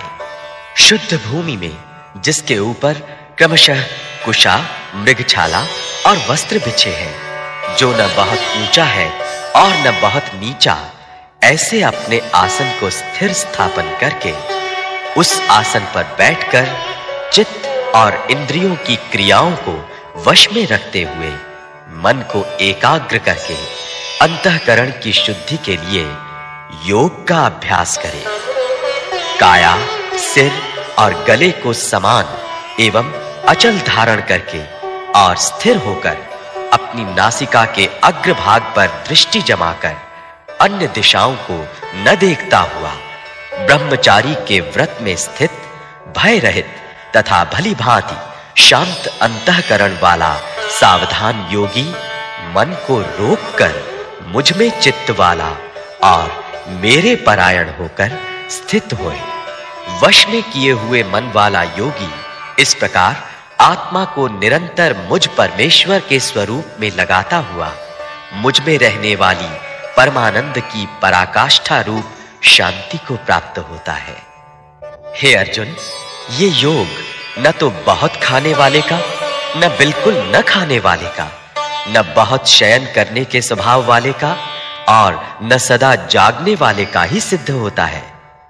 दुखों का नाश करने वाला योग तो यथा योग्य आहार विहार करने वाले का, कर्मों में यथा योग्य चेष्टा करने वाले का और यथा योग्य सोने तथा जागने वाले का ही सिद्ध होता है।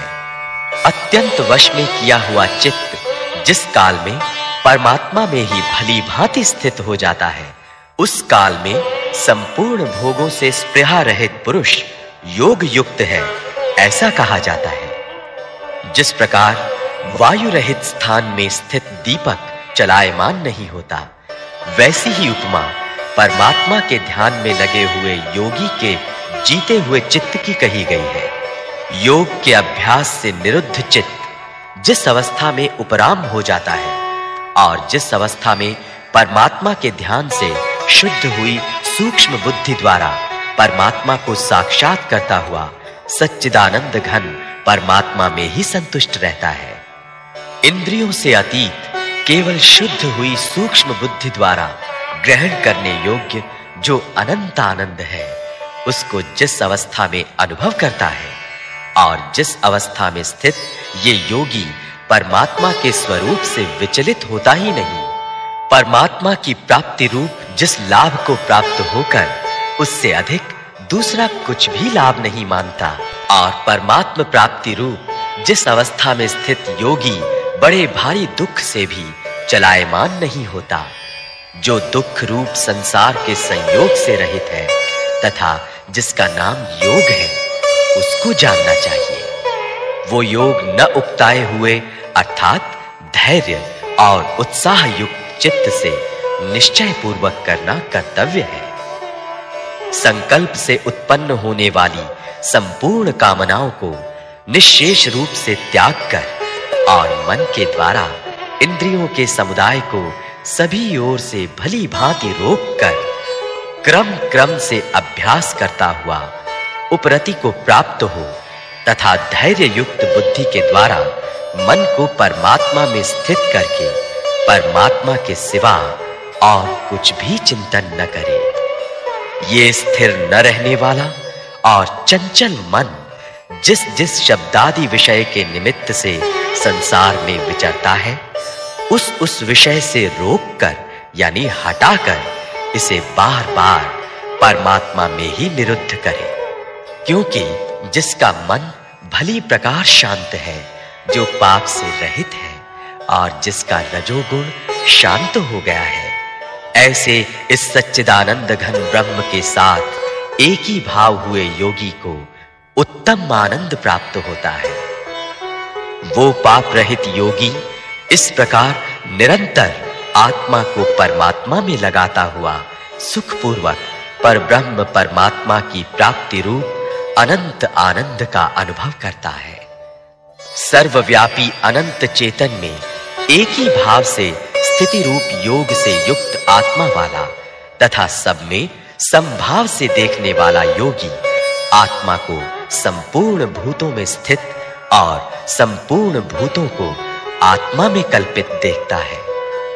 जो पुरुष संपूर्ण भूतों में सबके आत्मरूप मुझ वासुदेव को ही व्यापक देखता है और संपूर्ण भूतों को मुझ वासुदेव के अंतर्गत देखता है, उसके लिए मैं अदृश्य नहीं होता और वो मेरे लिए अदृश्य नहीं होता। जो पुरुष एक ही भाव में स्थित होकर संपूर्ण भूतों में आत्म रूप से स्थित मुझ सच्चिदानंद घन वासुदेव को भजता है, वो योगी सब प्रकार से बरतता हुआ भी मुझ में ही बरतता है। हे अर्जुन, जो योगी अपनी भांति संपूर्ण भूतों में सम देखता है और सुख अथवा दुख को भी सब में सम देखता है, वो योगी परम श्रेष्ठ माना गया है। अर्जुन बोलिए, हे मधुसूदन, जो ये योग आपने संभाव से कहा है, मन के चंचल होने से मैं इसकी नित्य स्थिति को नहीं देखता हूं, क्योंकि हे श्री कृष्ण, ये मन बड़ा चंचल प्रमथन स्वभाव वाला बड़ा दृढ़ और बलवान है, इसलिए उसका वश में करना मैं वायु को रोकने की भांति अत्यंत दुष्कर मानता हूं। श्री कृष्ण बोले, हे महाबाहो, निस्संदेह मन चंचल और कठिनता से वश में होने वाला है, परंतु हे कुंती पुत्र अर्जुन, ये अभ्यास और वैराग्य से वश में होता है। जिसका मन वश में किया हुआ नहीं है, ऐसे पुरुष द्वारा योग दुष्प्राप्य है और वश में किए हुए मन वाले प्रयत्नशील पुरुष द्वारा साधन से उसका प्राप्त होना सहज है, ये मेरा मत है। अर्जुन बोलिए, हे श्री कृष्ण, जो योग में श्रद्धा रखने वाला है किंतु संयमी नहीं है, इस कारण जिसका मन अंतकाल में योग से विचलित हो गया है, ऐसा साधक योग की सिद्धि को अर्थात भगवत साक्षात्कार को न प्राप्त होकर किस गति को प्राप्त होता है? हे महाबाहो, क्या वो भगवत प्राप्ति के मार्ग में मोहित और आश्रय रहित पुरुष छिन्न भिन्न बादल की भांति दोनों ओर से भ्रष्ट होकर नष्ट तो नहीं हो जाता? हे श्री कृष्ण, मेरे इस संशय को संपूर्ण रूप से छेदन करने के लिए आप ही योग्य हैं, क्योंकि आपके सिवा दूसरा इस संशय का छेदन करने वाला मिलना संभव नहीं है। श्री कृष्ण बोले, हे पार्थ, उस पुरुष का न तो इस लोक में नाश होता है और न परलोक में ही, क्योंकि हे प्यारे, आत्मोद्धार के लिए अर्थात भगवत प्राप्ति के लिए कर्म करने वाला कोई भी मनुष्य दुर्गति को प्राप्त नहीं होता। योग भ्रष्ट पुरुष पुण्यमानों के लोकों को अर्थात स्वर्गादि उत्तम लोकों को प्राप्त होकर उनमें बहुत वर्षों तक निवास करके फिर शुद्ध आचरण वाले श्रीमान पुरुषों के घर में जन्म लेता है। अथवा वैराग्यवान पुरुष उन लोकों में न जाकर ज्ञानवान योगियों के ही कुल में जन्म लेता है। परंतु इस प्रकार का जो ये जन्म है सो संसार में निस्संदेह अत्यंत दुर्लभ है। वहां उस पहले शरीर में संग्रह किए हुए बुद्धि संयोग को अर्थात समबुद्धि रूप योग के संस्कारों को अनायास ही प्राप्त हो जाता है। और हे गुरुनंदन, उसके प्रभाव से वो फिर परमात्मा की प्राप्ति रूप सिद्धि के लिए पहले से भी बढ़कर प्रयत्न करता है। वो श्रीमानों के घर में जन्म लेने वाला योग भ्रष्ट पराधीन हुआ भी उस पहले के अभ्यास से ही निस्संदेह भगवान की ओर आकर्षित किया जाता है तथा समबुद्धि रूप योग का जिज्ञासु भी वेद में कहे हुए सकाम कर्मों के फल को उल्लंघन कर जाता है। परंतु प्रयत्न पूर्वक अभ्यास करने वाला योगी तो पिछले अनेक जन्मों के संस्कार बल से इसी जन्म में संसिद्ध होकर संपूर्ण पापों से रहित हो फिर तत्काल ही परम गति को प्राप्त हो जाता है। योगी तपस्वियों से श्रेष्ठ है, शास्त्र ज्ञानियों से भी श्रेष्ठ माना गया है और सकाम कर्म करने वालों से भी योगी श्रेष्ठ है। इससे हे अर्जुन, तू योगी हो। संपूर्ण योगियों में भी जो श्रद्धावान योगी मुझ में लगे हुए अंतरात्मा से मुझको निरंतर भजता है वो योगी मुझे परम श्रेष्ठ मान्य है। अध्याय 7 ज्ञान विज्ञान योग। श्री कृष्ण बोले, हे पार्थ, अनन्य प्रेम से मुझ में आसक्त चित्त तथा अनन्य भाव से मेरे परायण होकर योग में लगा हुआ तू जिस प्रकार से संपूर्ण विभूति बल ऐश्वर्य आदि गुणों से युक्त सबके आत्मरूप मुझको संशय रहित जानेगा, उसको सुन। मैं तेरे लिए इस विज्ञान सहित तत्व ज्ञान को संपूर्णतया कहूंगा जिसको जानकर संसार में फिर और कुछ भी जानने योग्य शेष नहीं रह जाता। हजारों मनुष्यों में से कोई एक मेरी प्राप्ति के लिए यत्न करता है और उन यत्न करने वाले योगियों में भी कोई एक मेरे परायण होकर मुझको तत्व से अर्थात यथार्थ रूप से जानता है। पृथ्वी, जल, अग्नि, वायु, आकाश, मन, बुद्धि और अहंकार भी इस प्रकार ये 8 प्रकार से विभाजित मेरी प्रकृति है। ये 8 प्रकार के भेदों वाली तो अपरा अर्थात मेरी जड़ प्रकृति है। और हे महाबाहो, इससे दूसरी को जिससे ये संपूर्ण जगत धारण किया जाता है मेरी जीव रूपा परा अर्थात चेतन प्रकृति जान। हे अर्जुन, तू ऐसा समझ कि संपूर्ण भूत इन दोनों प्रकृतियों से ही उत्पन्न होने वाले हैं और मैं संपूर्ण जगत का प्रभाव तथा प्रलय हूं अर्थात संपूर्ण जगत का मूल कारण हूं। हे धनंजय, मुझसे भिन्न दूसरा कोई भी परम कारण नहीं है। ये संपूर्ण जगत सूत्र में सूत्र के मणियों के सदृश मुझ में गुथा हुआ है। हे अर्जुन, मैं जल में रस हूं, चंद्रमा और सूर्य में प्रकाश हूं, संपूर्ण वेदों में ओंकार हूं, आकाश में शब्द और पुरुषों में पुरुषत्व हूं। मैं पृथ्वी में पवित्र गंध और अग्नि में तेज हूं तथा संपूर्ण भूतों में उनका जीवन हूं और तपस्वियों में तप हूं।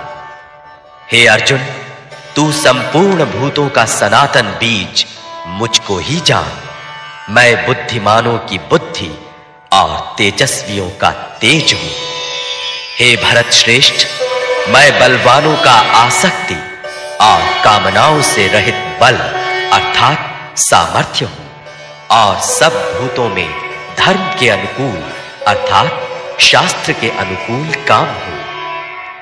और भी जो सत्व गुण से उत्पन्न होने वाले भाव है और जो रजोगुण से तथा तमोगुण से होने वाले भाव है, उन सब को तू मुझसे ही होने वाले हैं ऐसा जान, परंतु वास्तव में उनमें मैं और वे मुझ में नहीं है। गुणों के कार्य रूप सात्विक, राजस और तामस, इन तीनों प्रकार के भावों से ये सारा संसार, प्राणी समुदाय मोहित हो रहा है।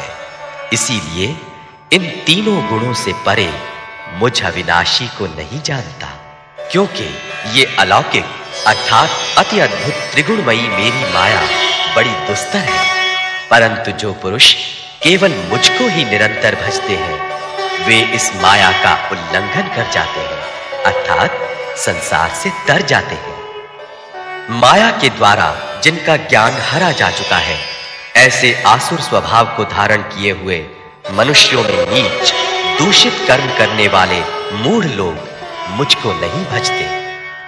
हे भरतवंशियों में श्रेष्ठ अर्जुन, उत्तम कर्म करने वाले अर्थार्थी, आर्त, जिज्ञासु और ज्ञानी, ऐसे चार प्रकार के भक्तजन मुझको भजते हैं। उनमें नित्य मुझ में एक ही भाव से स्थित अनन्य प्रेम भक्ति वाला ज्ञानी भक्त अति उत्तम है, क्योंकि मुझको तत्व से जानने वाले ज्ञानी को मैं अत्यंत प्रिय हूं। ये सभी उदार हैं, परंतु ज्ञानी तो साक्षात मेरा स्वरूप ही है, ऐसा मेरा मत है, क्योंकि वो मदगत मन बुद्धि वाला ज्ञानी भक्त अति उत्तम गति स्वरूप मुझ में ही अच्छी प्रकार स्थित है। बहुत जन्मों के अंत के जन्म में तत्व ज्ञान को प्राप्त पुरुष सब कुछ वासुदेव ही है। इस प्रकार मुझको भजता है वो महात्मा अत्यंत दुर्लभ है। उन भोगों की कामना द्वारा जिनका ज्ञान हरा जा चुका है, वे लोग अपने स्वभाव से प्रेरित होकर उस नियम को धारण करके अन्य देवताओं को भजते हैं, अर्थात पूजते हैं। जो सकाम भक्त जिस देवता के स्वरूप को श्रद्धा से पूजना चाहता है, उस भक्त की श्रद्धा को मैं उसी देवता के प्रति स्थिर करता हूँ। वो पुरुष उस श्रद्धा से युक्त होकर उस देवता का पूजन करता है और उस देवता से मेरे द्वारा ही विधान किए हुए उन इच्छित भोगों को निस्संदेह प्राप्त करता है। परंतु उन अल्प बुद्धि वालों का वो फल नाशवान है तथा वे देवताओं को पूजने वाले देवताओं को प्राप्त होते हैं, और मेरे भक्त चाहे जैसे ही भजे, अंत में वे मुझको ही प्राप्त होते हैं। बुद्धिहीन पुरुष मेरे अनुत्तम अविनाशी परम भाव को न जानते हुए मन इंद्रियों से परे मुझ सच्चिदानंद घन परमात्मा को मनुष्य की भांति जन्म कर व्यक्ति भाव को प्राप्त हुआ मानते हैं। अपनी योग माया से छिपा हुआ मैं सबके प्रत्यक्ष नहीं होता, इसलिए ये अज्ञानी जन समुदाय मुझ जन्म रहित अविनाशी परमेश्वर को नहीं जानता, अर्थात मुझको जन्मने मरने वाला समझता है। हे अर्जुन, पूर्व में व्यतीत हुए और वर्तमान में स्थित तथा आगे होने वाले सब भूतों को मैं जानता हूं, परंतु मुझको कोई भी श्रद्धा भक्ति रहित पुरुष नहीं जानता।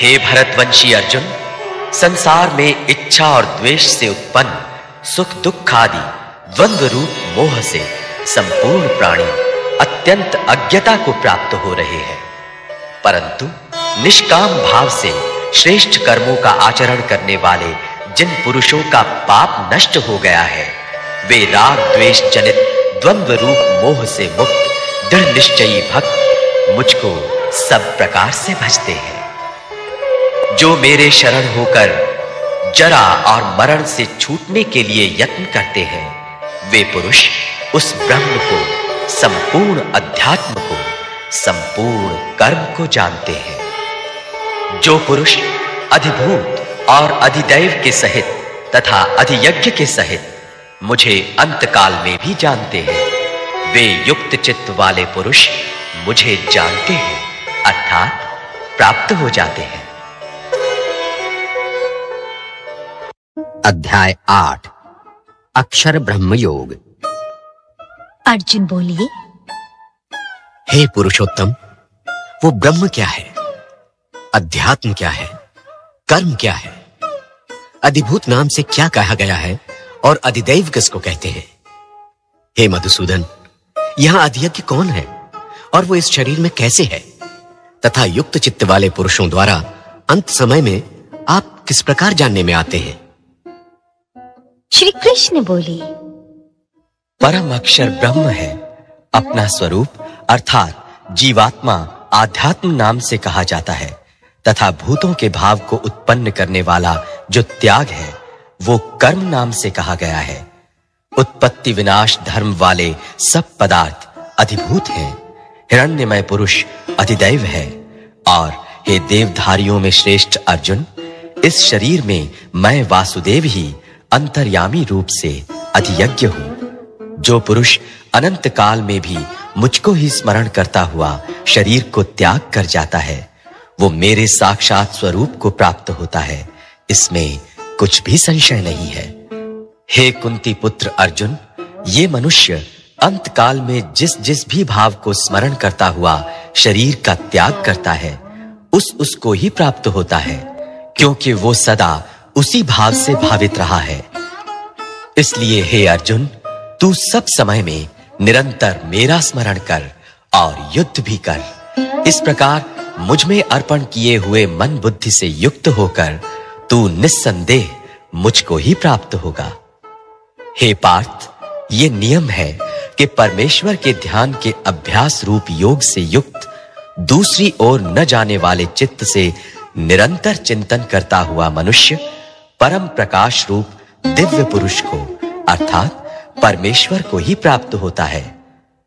जो पुरुष सर्वज्ञ, अनादि, सबके नियंता, सूक्ष्म से भी अति सूक्ष्म, सबके धारण पोषण करने वाले अचिंत्य स्वरूप, सूर्य के सदृश नित्य चेतन प्रकाश रूप और अविद्या से अति परे शुद्ध सच्चिदानंद घन परमेश्वर का स्मरण करता है, वो भक्ति युक्त पुरुष अंत काल में भी योग बल से भ्रिकुटी के मध्य में प्राण को अच्छी प्रकार स्थापित करके फिर निश्चल मन से स्मरण करता हुआ उस दिव्य स्वरूप परम पुरुष परमात्मा को ही प्राप्त होता है। वेद के जानने वाले विद्वान जिस सच्चिदानंद घन रूप परम पद को अविनाशी कहते हैं, आसक्ति रहित यत्नशील सन्यासी महात्मा जन जिसमें प्रवेश करते हैं और जिस परम पद को चाहने वाले ब्रह्मचारी लोग ब्रह्मचर्य का आचरण करते हैं, उस परम पद को मैं तेरे लिए संक्षेप से कहूंगा। सब इंद्रियों के द्वारों को रोककर तथा मन को हृदय में स्थिर करके फिर उस जीते हुए मन के द्वारा प्राण को मस्तक में स्थापित करके परमात्मा संबंधी योग धारणा में स्थित होकर जो पुरुष ओम इस एक अक्षर रूप ब्रह्म को उच्चारण करता हुआ और उसके अर्थ स्वरूप मुझ निर्गुण ब्रह्म का चिंतन करता हुआ शरीर को त्याग कर जाता है, वो पुरुष परम गति को प्राप्त होता है। हे अर्जुन, जो पुरुष मुझ में अनन्य चित्त होकर सदा ही निरंतर मुझ पुरुषोत्तम को स्मरण करता है, उस नित्य निरंतर मुझ में युक्त हुए योगी के लिए मैं सुलभ हूं अर्थात उसे सहज ही प्राप्त हो जाता हूं। परम सिद्धि को प्राप्त महात्मा जन मुझको प्राप्त होकर दुखों के घर एवं क्षणभंगुर पुनर्जन्म को नहीं प्राप्त होते। हे अर्जुन, ब्रह्मलोक पर्यंत सब लोग पुनरावर्ती हैं, परंतु हे कुंती पुत्र, मुझको प्राप्त होकर पुनर्जन्म नहीं होता, क्योंकि मैं कालातीत हूं और ये सब ब्रह्मादि के लोक काल के द्वारा सीमित होने से अनित्य है। ब्रह्मा का जो एक दिन है उसको 1000 चतुर्युगी तक की अवधि वाला और रात्रि को भी 1000 चतुर्युगी तक की अवधि वाली जो पुरुष तत्व से जानते हैं, वे योगी जन काल के तत्व को जानने वाले हैं। संपूर्ण चराचर भूतगण ब्रह्मा के दिन के प्रवेश काल में अव्यक्त से अर्थात ब्रह्मा के सूक्ष्म शरीर से उत्पन्न होते हैं और ब्रह्मा की रात्रि के प्रवेश काल में उस अव्यक्त नामक ब्रह्मा के सूक्ष्म शरीर में लीन हो जाते हैं।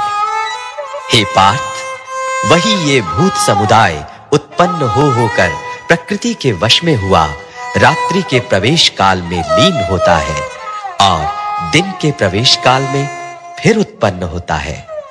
उस अव्यक्त से भी अति परे दूसरा अर्थात विलक्षण जो सनातन अव्यक्त भाव है, वो परम दिव्य पुरुष सब भूतों के नष्ट होने पर भी नष्ट नहीं होता। जो अव्यक्त अक्षर इस नाम से कहा गया है, उसी अक्षर नामक अव्यक्त भाव को परम गति कहते हैं तथा जिस सनातन अव्यक्त भाव को प्राप्त होकर मनुष्य वापस नहीं आते, वो मेरा परम धाम है। हे पार्थ, जिस परमात्मा के अंतर्गत सर्वभूत हैं और जिस सच्चिदानंद घन परमात्मा से ये समस्त जगत परिपूर्ण है, वो सनातन अव्यक्त परम पुरुष तो अनन्य भक्ति से ही प्राप्त होने योग्य है। हे अर्जुन, जिस काल में शरीर त्याग कर गए हुए योगी जन तो वापस न लौटने वाली गति को और जिस काल में गए हुए वापस लौटने वाली गति को ही प्राप्त होते हैं, उस काल को अर्थात दोनों मार्गों को कहूंगा। जिस मार्ग में ज्योतिर्मय अग्नि अभिमानी देवता है, दिन का अभिमानी देवता है, शुक्ल पक्ष का अभिमानी देवता है और उत्तरायण के 6 महीनों का अभिमानी देवता है, उस मार्ग में मरकर गए हुए ब्रह्मवेत्ता योगी जन उपर्युक्त देवताओं द्वारा क्रम से ले जाए जाकर ब्रह्म को प्राप्त होते हैं। जिस मार्ग में धूमाभिमानी देवता है, रात्रि अभिमानी देवता है तथा कृष्ण पक्ष का अभिमानी देवता है और दक्षिणायन के 6 महीनों का अभिमानी देवता है, उस मार्ग में मरकर गया हुआ सकाम कर्म करने वाला योगी उपर्युक्त देवताओं द्वारा क्रम से ले गया हुआ चंद्रमा की ज्योति को प्राप्त होकर स्वर्ग में अपने शुभ कर्मों का फल भोग कर वापस आता है। क्योंकि जगत के ये 2 प्रकार के शुक्ल और कृष्ण अर्थात देवयान और पितृयान मार्ग सनातन माने गए हैं। इनमें एक के द्वारा गया हुआ जिससे वापस नहीं लौटना पड़ता, उस परम गति को प्राप्त होता है और दूसरे के द्वारा गया हुआ फिर वापस आता है अर्थात जन्म मृत्यु को प्राप्त होता है। हे पार्थ, इस प्रकार इन दोनों मार्गों को तत्व से जानकर कोई भी योगी मोहित नहीं होता। इस कारण हे अर्जुन, तू सब काल में समबुद्धि रूप योग से युक्त हो अर्थात निरंतर मेरी प्राप्ति के लिए साधन करने वाला हो। योगी पुरुष इस रहस्य को तत्व से जानकर वेदों के पढ़ने में तथा यज्ञ, तप और दानादि के करने में जो पुण्य फल कहा है, उन सब का निस्संदेह उल्लंघन कर जाता है और सनातन परम पद को प्राप्त होता है। अध्याय 9 राजविद्या राजगुह्यम योग। श्री कृष्ण बोले, तुझ दोष दृष्टि रहित भक्त के लिए इस परम गोपनीय विज्ञान सहित ज्ञान को पुनः भली भांति कहूंगा, जिसको जानकर तू दुख रूप संसार से मुक्त हो जाएगा। ये विज्ञान सहित ज्ञान सब विद्याओं का राजा, सब गोपनीयों का राजा, अति पवित्र, अति उत्तम, प्रत्यक्ष फल वाला, धर्मयुक्त, साधन करने में बड़ा सुगम और अविनाशी है। हे परंतप, इस उपर्युक्त धर्म में श्रद्धा रहित पुरुष मुझको न प्राप्त होकर मृत्यु रूप संसार चक्र में भ्रमण करते रहते हैं। मुझ निराकार परमात्मा से ये सब जगत जल से बर्फ के सदृश परिपूर्ण है और सब भूत मेरे अंतर्गत संकल्प के आधार स्थित हैं, किंतु वास्तव में मैं उनमें स्थित नहीं हूं। वे सब भूत मुझ में स्थित नहीं है, किंतु मेरी ईश्वरीय योग शक्ति को देख के भूतों का धारण पोषण करने वाला और भूतों को उत्पन्न करने वाला भी मेरा आत्मा वास्तव में भूतों में स्थित नहीं है। जैसे आकाश से उत्पन्न सर्वत्र विचरने वाला महान वायु सदा आकाश में ही स्थित है, वैसे ही मेरे संकल्प द्वारा उत्पन्न होने से संपूर्ण भूत मुझ में स्थित है, ऐसा जान। हे अर्जुन, कल्पों के अंत में सब भूत मेरी प्रकृति को प्राप्त होते हैं, अर्थात प्रकृति में लीन होते हैं, और कल्पों के आदि में उनको मैं फिर रचता हूं। अपनी प्रकृति को अंगीकार करके स्वभाव के बल से परतंत्र हुए इस संपूर्ण भूत समुदाय को बार-बार उनके कर्मों के अनुसार रचता हूं। हे अर्जुन, उन कर्मों में आसक्ति रहित और उदासीन के सदृश स्थित मुझ परमात्मा को वे कर्म नहीं बांधते। हे अर्जुन, मुझ अधिष्ठाता के सकाश से प्रकृति चराचर सहित सर्व जगत को रचती है, और इस हेतु से ही ये संसार चक्र घूम रहा है। मेरे परम भाव को न जानने वाले मूढ़ लोग मनुष्य का शरीर धारण करने वाले मुझ संपूर्ण भूतों के महान ईश्वर को तुच्छ समझते हैं, अर्थात अपनी योग माया से संसार के उद्धार के लिए मनुष्य रूप में विचरते हुए मुझ परमेश्वर को साधारण मनुष्य मानते हैं। वे व्यर्थ आशा, व्यर्थ कर्म और व्यर्थ ज्ञान वाले विक्षिप्त चित्त अज्ञानी जन राक्षसी, आसुरी और मोहिनी प्रकृति को ही धारण किए रहते हैं। परंतु हे कुंती पुत्र, दैवी प्रकृति के आश्रित महात्मा जन मुझको सब भूतों का सनातन कारण और नाश रहित अक्षर स्वरूप जानकर अनन्य मन से युक्त होकर निरंतर भजते हैं। वे दृढ़ निश्चय वाले भक्तजन निरंतर मेरे नाम और गुणों का कीर्तन करते हुए तथा मेरी प्राप्ति के लिए यत्न करते हुए और मुझको बार-बार प्रणाम करते हुए सदा मेरे ध्यान में युक्त होकर अनन्य प्रेम से मेरी उपासना करते हैं। दूसरे ज्ञान योगी मुझ निर्गुण निराकार ब्रह्म का ज्ञान यज्ञ के द्वारा अभिन्न भाव से पूजन करते हुए भी मेरी उपासना करते हैं, और दूसरे मनुष्य बहुत प्रकार से स्थित मुझ विराट स्वरूप परमेश्वर की पृथक भाव से उपासना करते हैं। क्रतु मैं हूं, यज्ञ मैं हूं, स्वधा मैं हूं, औषधि मैं हूं, मंत्र मैं हूं, घृत मैं हूं, अग्नि मैं हूं और हवन रूप क्रिया भी मैं ही हूं। इस संपूर्ण जगत का धाता अर्थात धारण करने वाला एवं कर्मों के फल को देने वाला पिता, माता, पितामह, जानने योग्य पवित्र ओंकार तथा ऋग्वेद, सामवेद और यजुर्वेद भी मैं ही हूं। प्राप्त होने योग्य परम धाम, भरण पोषण करने वाला, सबका स्वामी, शुभाशुभ का देखने वाला, सबका वासस्थान, शरण लेने योग्य, प्रत्युपकार न चाहकर हित करने वाला, सबकी उत्पत्ति प्रलय का हेतु, स्थिति का आधार, निधान और अविनाशी कारण भी मैं ही हूं। मैं ही सूर्य रूप से तपता हूं, वर्षा का आकर्षण करता हूं और उसे बरसाता हूं। हे अर्जुन, मैं ही अमृत और मृत्यु हूं और सत असत भी मैं ही हूं। तीनों वेदों में विधान किए हुए सकाम कर्मों को करने वाले, सोम रस को पीने वाले, पाप रहित पुरुष मुझको यज्ञों के द्वारा पूजकर स्वर्ग की प्राप्ति चाहते हैं। वे पुरुष अपने पुण्यों के फल रूप स्वर्ग लोक को प्राप्त होकर स्वर्ग में दिव्य देवताओं के भोगों को भोगते हैं। वे उस विशाल स्वर्ग लोक को भोगकर पुण्य क्षीण होने पर मृत्यु लोक को प्राप्त होते हैं।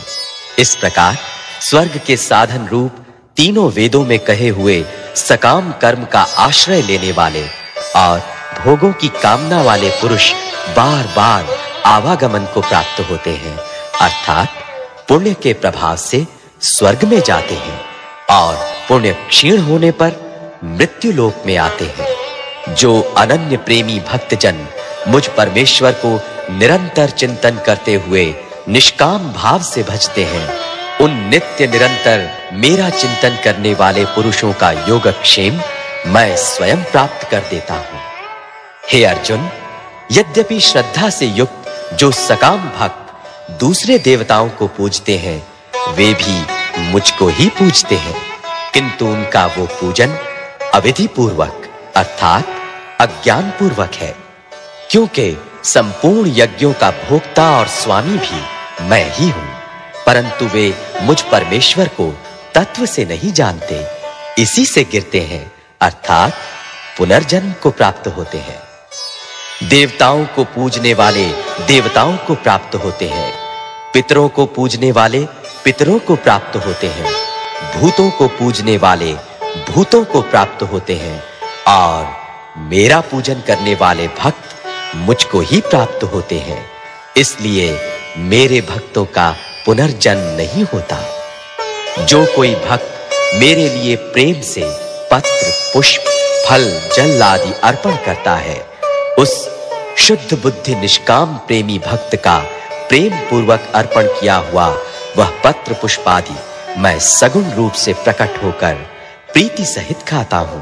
हे अर्जुन, तू जो कर्म करता है, जो खाता है, जो हवन करता है, जो दान देता है और जो तप करता है, वो सब मेरे अर्पण कर। इस प्रकार जिसमें समस्त कर्म मुझ भगवान के अर्पण होते हैं, ऐसे संन्यास योग से युक्त चित्त वाला तू शुभाशुभ फल रूप कर्म बंधन से मुक्त हो जाएगा और उनसे मुक्त होकर मुझको ही प्राप्त होगा।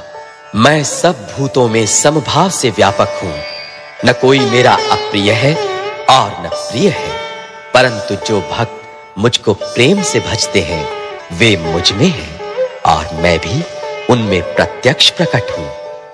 यदि कोई अतिशय दुराचारी भी अनन्य भाव से मेरा भक्त होकर मुझको भजता है तो वो साधु ही मानने योग्य है, क्योंकि वो यथार्थ निश्चय वाला है, अर्थात उसने भली भांति निश्चय कर लिया है कि परमेश्वर के भजन के समान अन्य कुछ भी नहीं है। वो शीघ्र ही धर्मात्मा हो जाता है और सदा रहने वाली परम शांति को प्राप्त होता है। हे अर्जुन, तू निश्चय पूर्वक सत्य जान कि मेरा भक्त नष्ट नहीं होता। हे अर्जुन, स्त्री, वैश्य, शूद्र तथा पाप योनि चांडाल आदि जो कोई भी हो, वे भी मेरे शरण होकर परम गति को ही प्राप्त होते हैं। फिर इसमें तो कहना ही क्या है।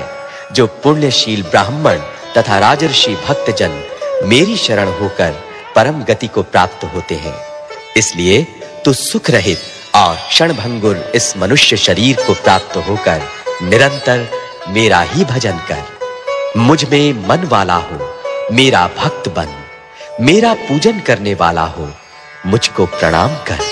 इस प्रकार आत्मा को मुझ में नियुक्त करके मेरे परायण होकर तू मुझको ही प्राप्त होगा। अध्याय 10 विभूति योग।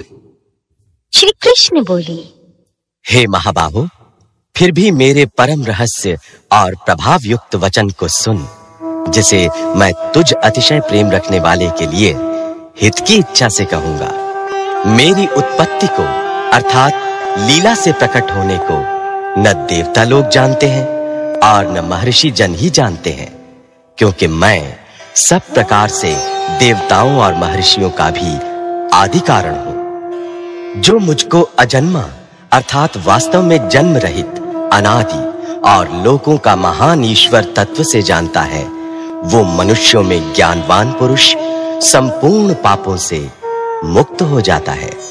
निश्चय करने की शक्ति, यथार्थ ज्ञान, असमूढ़ता, क्षमा, सत्य, इंद्रियों का वश में करना, मन का निग्रह तथा सुख दुख, उत्पत्ति प्रलय और भय अभय तथा अहिंसा, समता, संतोष, तप, दान, कीर्ति और अपकीर्ति, ऐसे ये प्राणियों के नाना प्रकार के भाव मुझसे ही होते हैं। 7 महर्षि जन, 4 उनसे भी पूर्व में होने वाले सनकादि तथा स्वयंभुव आदि 14 मनु, ये मुझ में भाव वाले सब के सब मेरे संकल्प से उत्पन्न हुए हैं, जिनकी संसार में ये संपूर्ण प्रजा है। जो पुरुष मेरी इस परमेश्वर्य रूप विभूति को और योग शक्ति को तत्व से जानता है, वो निश्चल भक्ति योग से युक्त हो जाता है, इसमें कुछ भी संशय नहीं है। मैं वासुदेव ही संपूर्ण जगत की उत्पत्ति का कारण हूँ और मुझसे ही सब जगत चेष्टा करता है। इस प्रकार समझकर श्रद्धा और भक्ति से युक्त बुद्धिमान भक्तजन मुझ परमेश्वर को ही निरंतर भजते हैं।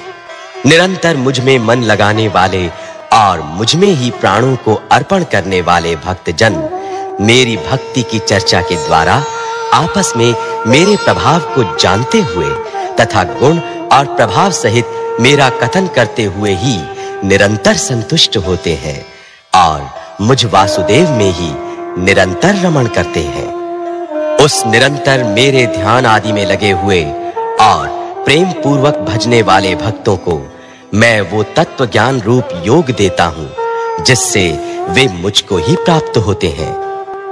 हे अर्जुन, उनके ऊपर अनुग्रह करने के लिए उनके अंतःकरण में स्थित हुआ मैं स्वयं ही उनके अज्ञान जनित अंधकार को प्रकाशमय तत्व ज्ञान रूप दीपक के द्वारा नष्ट कर देता हूं। अर्जुन बोले, आप परम ब्रह्म, परम धाम और परम पवित्र हैं, क्योंकि आपको सब ऋषिगण सनातन, दिव्य पुरुष एवं देवों का भी आदिदेव, अजन्मा और सर्वव्यापी कहते हैं। वैसे ही देवर्षि नारद तथा असित और देवल ऋषि तथा महर्षि व्यास भी कहते हैं और आप भी मेरे प्रति कहते हैं। हे केशव, जो कुछ भी मेरे प्रति आप कहते हैं इस सब को मैं सत्य मानता हूं। हे भगवान, आपके लीलामय स्वरूप को न तो दानव जानते हैं और न देवता ही। हे भूतों को उत्पन्न करने वाले, हे भूतों के ईश्वर, हे देवों के देव, हे जगत के स्वामी, हे पुरुषोत्तम, आप स्वयं ही अपने से अपने को जानते हैं। इसलिए आप ही उन अपनी दिव्य विभूतियों को संपूर्णता से कहने में समर्थ हैं जिन विभूतियों के द्वारा आप इन सब लोगों को व्याप्त करके स्थित हैं। हे योगेश्वर, मैं किस प्रकार निरंतर चिंतन करता हुआ आपको जानूं और हे भगवान, आप किन किन भावों में मेरे द्वारा चिंतन करने योग्य है। हे जनार्दन, अपनी योग शक्ति को और विभूति को फिर भी विस्तार पूर्वक कहिए, क्योंकि आपके अमृतमय वचनों को सुनते हुए मेरी तृप्ति नहीं होती, अर्थात सुनने की उत्कंठा बनी ही रहती है। श्री कृष्ण बोले, हे कुरुश्रेष्ठ, अब मैं जो मेरी दिव्य विभूतियां हैं उनको तेरे लिए प्रधानता से कहूंगा, क्योंकि मेरे विस्तार का अंत नहीं है। हे अर्जुन, मैं सब भूतों के हृदय में स्थित सबका आत्मा हूं तथा संपूर्ण भूतों का आदि, मध्य और अंत भी मैं ही हूं। मैं अदिति के 12 पुत्रों में विष्णु और ज्योतियों में किरणों वाला सूर्य हूं तथा मैं 49 वायु देवताओं का और नक्षत्रों का अधिपति चंद्रमा हूं। मैं वेदों में साम वेद हूँ, देवों में इंद्र हूँ, इंद्रियों में मन हूँ और भूत प्राणियों की चेतना अर्थात जीवन शक्ति हूँ। मैं 11 रुद्रों में शंकर हूँ और यक्ष तथा राक्षसों में धन का स्वामी कुबेर हूँ। मैं 8 वसुओं में अग्नि हूँ और शिखर वाले पर्वतों में सुमेरु पर्वत हूँ। पुरोहितों में मुखिया बृहस्पति मुझको जान। हे पार्थ, मैं सेनापतियों में स्कंद और जलाशयों में समुद्र हूं। मैं महर्षियों में भृगु और शब्दों में एक अक्षर अर्थात ओंकार हूं। सब प्रकार के यज्ञों में जप यज्ञ और स्थिर रहने वालों में हिमालय पहाड़ हूं। मैं सब वृक्षों में पीपल का वृक्ष, देवर्षियों में नारद मुनि, गंधर्वों में चित्ररथ और सिद्धों में कपिल मुनि हूं। घोड़ों में अमृत के साथ उत्पन्न होने वाला उच्चैःश्रवा नामक घोड़ा, श्रेष्ठ हाथियों में ऐरावत नामक हाथी और मनुष्यों में राजा मुझको जान। मैं शस्त्रों में वज्र और गौओं में कामधेनु हूं। शास्त्रोक्त रीति से संतान की उत्पत्ति का हेतु कामदेव हूं और सर्पों में सर्पराज वासुकी हूं। मैं नागों में शेषनाग और जलचरों का अधिपति वरुण देवता हूं और पितरों में अर्यमा नामक पितर तथा शासन करने वालों में यमराज मैं हूं। मैं दैत्यों में प्रहलाद और गणना करने वालों का समय हूं तथा पशुओं में मृगराज सिंह और पक्षियों में मैं गरुड़ हूं। मैं पवित्र करने वालों में वायु और शस्त्रधारियों में श्री राम हूँ तथा मछलियों में मगर हूँ और नदियों में श्री भागीरथी गंगा जी हूँ। हे अर्जुन, सृष्टियों का आदि और अंत तथा मध्य भी मैं ही हूँ। मैं विद्याओं में अध्यात्म विद्या अर्थात ब्रह्म विद्या और परस्पर विवाद करने वालों का तत्व निर्णय के लिए किया जाने वाला वाद हूं। मैं अक्षरों में अकार हूं और समासों में द्वंद्व नामक समास हूं। अक्षय काल अर्थात काल का भी महाकाल तथा सब ओर मुख वाला विराट स्वरूप सबका धारण पोषण करने वाला भी मैं ही हूं। मैं सबका नाश करने वाला मृत्यु और उत्पन्न होने वालों का उत्पत्ति हेतु हूं तथा स्त्रियों में कीर्ति, श्री वाक, स्मृति, मेधा, धृति और क्षमा हूं तथा गायन करने योग्य श्रुतियों में मैं बृहत् साम और छंदों में गायत्री छंद हूं तथा महीनों में मार्गशीर्ष और ऋतुओं में वसंत मैं हूं। मैं छल करने वालों में जुआ और प्रभावशाली पुरुषों का प्रभाव हूं। मैं जीतने वालों का विजय हूं, निश्चय करने वालों का निश्चय और सात्विक पुरुषों का सात्विक भाव हूं। वृष्णिवंशियों में वासुदेव अर्थात मैं स्वयं तेरा सखा, पांडवों में धनंजय अर्थात तू, मुनियों में वेदव्यास और कवियों में शुक्राचार्य कवि भी मैं ही हूं। मैं दमन करने वालों का दंड अर्थात दमन करने की शक्ति हूं, जीतने की इच्छा वालों की नीति हूं, गुप्त रखने योग्य भावों का रक्षक मौन हूं और ज्ञानवानों का तत्व ज्ञान मैं ही हूं। और हे अर्जुन, जो सब भूतों की उत्पत्ति का कारण है वो भी मैं ही हूं, क्योंकि ऐसा चर और अचर कोई भी भूत नहीं है जो मुझसे रहित हो। हे परंतप, मेरी दिव्य विभूतियों का अंत नहीं है। मैंने अपनी विभूतियों का ये विस्तार तो तेरे लिए एक देश से अर्थात संक्षेप से कहा है। जो जो भी विभूति युक्त अर्थात ऐश्वर्य युक्त, कांति युक्त और शक्ति युक्त वस्तु है उसको तू मेरे तेज के अंश की ही अभिव्यक्ति जान। अध्याय 11 विश्वरूप दर्शन योग।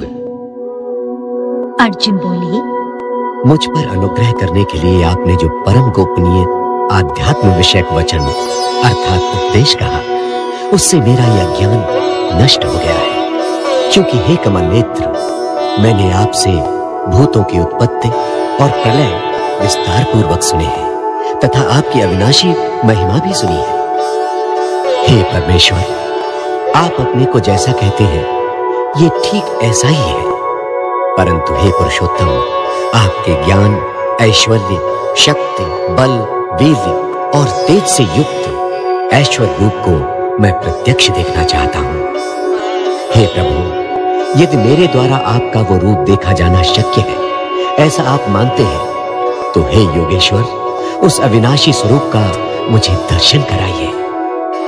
श्री कृष्ण बोले, हे पार्थ, अब तू मेरे सैकड़ों हजारों नाना प्रकार के और नाना वर्ण तथा नाना आकृति वाले अलौकिक रूपों को देख। हे भरतवंशी अर्जुन, तू मुझ में आदित्यों को अर्थात अदिति के 12 पुत्रों को, 8 वसुओं को, 11 रुद्रों को, 2 अश्विनी कुमारों को और 49 मरुदगणों को देख तथा और भी बहुत से पहले न देखे हुए आश्चर्यमय रूपों को देख। हे अर्जुन, अब इस मेरे शरीर में एक जगह स्थित चराचर सहित संपूर्ण जगत को देख तथा और भी जो कुछ देखना चाहता हूं सो देख, परंतु मुझको तू इन अपने प्राकृत नेत्रों द्वारा देखने में निस्संदेह समर्थ नहीं है। इसी से मैं तुझे दिव्य अर्थात अलौकिक चक्षु देता हूं, इससे तू मेरी ईश्वरीय योग शक्ति को देख। संजय बोली, हे राजन, महायोगेश्वर और सब पापों के नाश करने वाले भगवान ने इस प्रकार कहकर उसके पश्चात अर्जुन को परम ऐश्वर्य युक्त दिव्य स्वरूप दिखलाया। अनेक मुख और नेत्रों से युक्त, अनेक अद्भुत दर्शनों वाले, बहुत से दिव्य भूषणों से युक्त और बहुत से दिव्य शस्त्रों को हाथों में उठाए हुए, दिव्य माला और वस्त्रों को धारण किए हुए और दिव्य गंध का सारे शरीर में लेप किए हुए, सब प्रकार के आश्चर्यों से युक्त, सीमा रहित और सब ओर मुक्त किए हुए विराट स्वरूप परम देव परमेश्वर को अर्जुन ने देखा। आकाश में हजार सूर्यों के एक साथ उदय होने से उत्पन्न जो प्रकाश हो, वो भी उस विश्व रूप परमात्मा के प्रकाश के सदृश कदाचित ही हो। पांडुपुत्र अर्जुन ने उस समय अनेक प्रकार से विभक्त अर्थात पृथक पृथक संपूर्ण जगत को देवों के देव श्री कृष्ण भगवान के उस शरीर में एक जगह स्थित देखा। उसके अनंतर वे आश्चर्य से चकित और पुलकित शरीर अर्जुन प्रकाशमय विश्व रूप परमात्मा को श्रद्धा भक्ति सहित सिर से प्रणाम करके हाथ जोड़कर बोले, हे देव, मैं आपके शरीर में संपूर्ण देवों को तथा अनेक भूतों के समुदायों को, कमल के आसन पर विराजित ब्रह्मा को, महादेव को और संपूर्ण ऋषियों को तथा दिव्य सर्पों को देखता हूँ। हे संपूर्ण विश्व के स्वामी, आपको अनेक भुजा, पेट, मुख और नेत्रों से युक्त तथा सब ओर से अनंत रूपों वाला देखता हूँ। हे विश्वरूप, मैं आपके न अंत को देखता हूँ, न मध्य को और न आदि को ही। आपको मैं मुकुट युक्त, गदा युक्त और चक्र युक्त तथा सब ओर से प्रकाशमान तेज के पुंज, प्रज्वलित अग्नि और सूर्य के सदृश ज्योति युक्त, कठिनता से देखे जाने योग्य और सब ओर से अप्रमेय स्वरूप देखता हूं। आप ही जानने योग्य परम अक्षर अर्थात पर ब्रह्म परमात्मा है। आप ही इस जगत के परमाश्रय हैं, आप ही अनादि धर्म के रक्षक हैं और आप ही अविनाशी सनातन पुरुष हैं, ऐसा मेरा मत है। आपको आदि, अंत और मध्य से रहित, अनंत सामर्थ्य से युक्त, अनंत भुजा वाले, चंद्र सूर्य रूप नेत्रों वाले, प्रज्वलित अग्नि रूप मुख वाले और अपने तेज से इस जगत को संतप्त करते हुए देखता हूं। हे महात्मन, ये स्वर्ग और पृथ्वी के बीच का संपूर्ण आकाश तथा सब दिशाएं एक आपसे ही परिपूर्ण है तथा आपके इस अलौकिक और भयंकर रूप को देखकर तीनों लोक अतिव्यथा को प्राप्त हो रहे हैं। वे ही देवताओं के समूह आप में प्रवेश करते हैं और कुछ भयभीत होकर हाथ जोड़े आपके नाम और गुणों का उच्चारण करते हैं तथा महर्षि और सिद्धों के समुदाय कल्याण हो, ऐसा कहकर उत्तम उत्तम स्तोत्रों द्वारा आपकी स्तुति करते हैं। जो 11 रुद्र और 12 आदित्य तथा 8 वसु, साध्य गण, विश्वदेव, अश्विनी कुमार तथा मरुदगण और पितरों का समुदाय तथा गंधर्व, यक्ष, राक्षस और सिद्धों के समुदाय हैं, वे सभी विस्मित होकर आपको देखते हैं।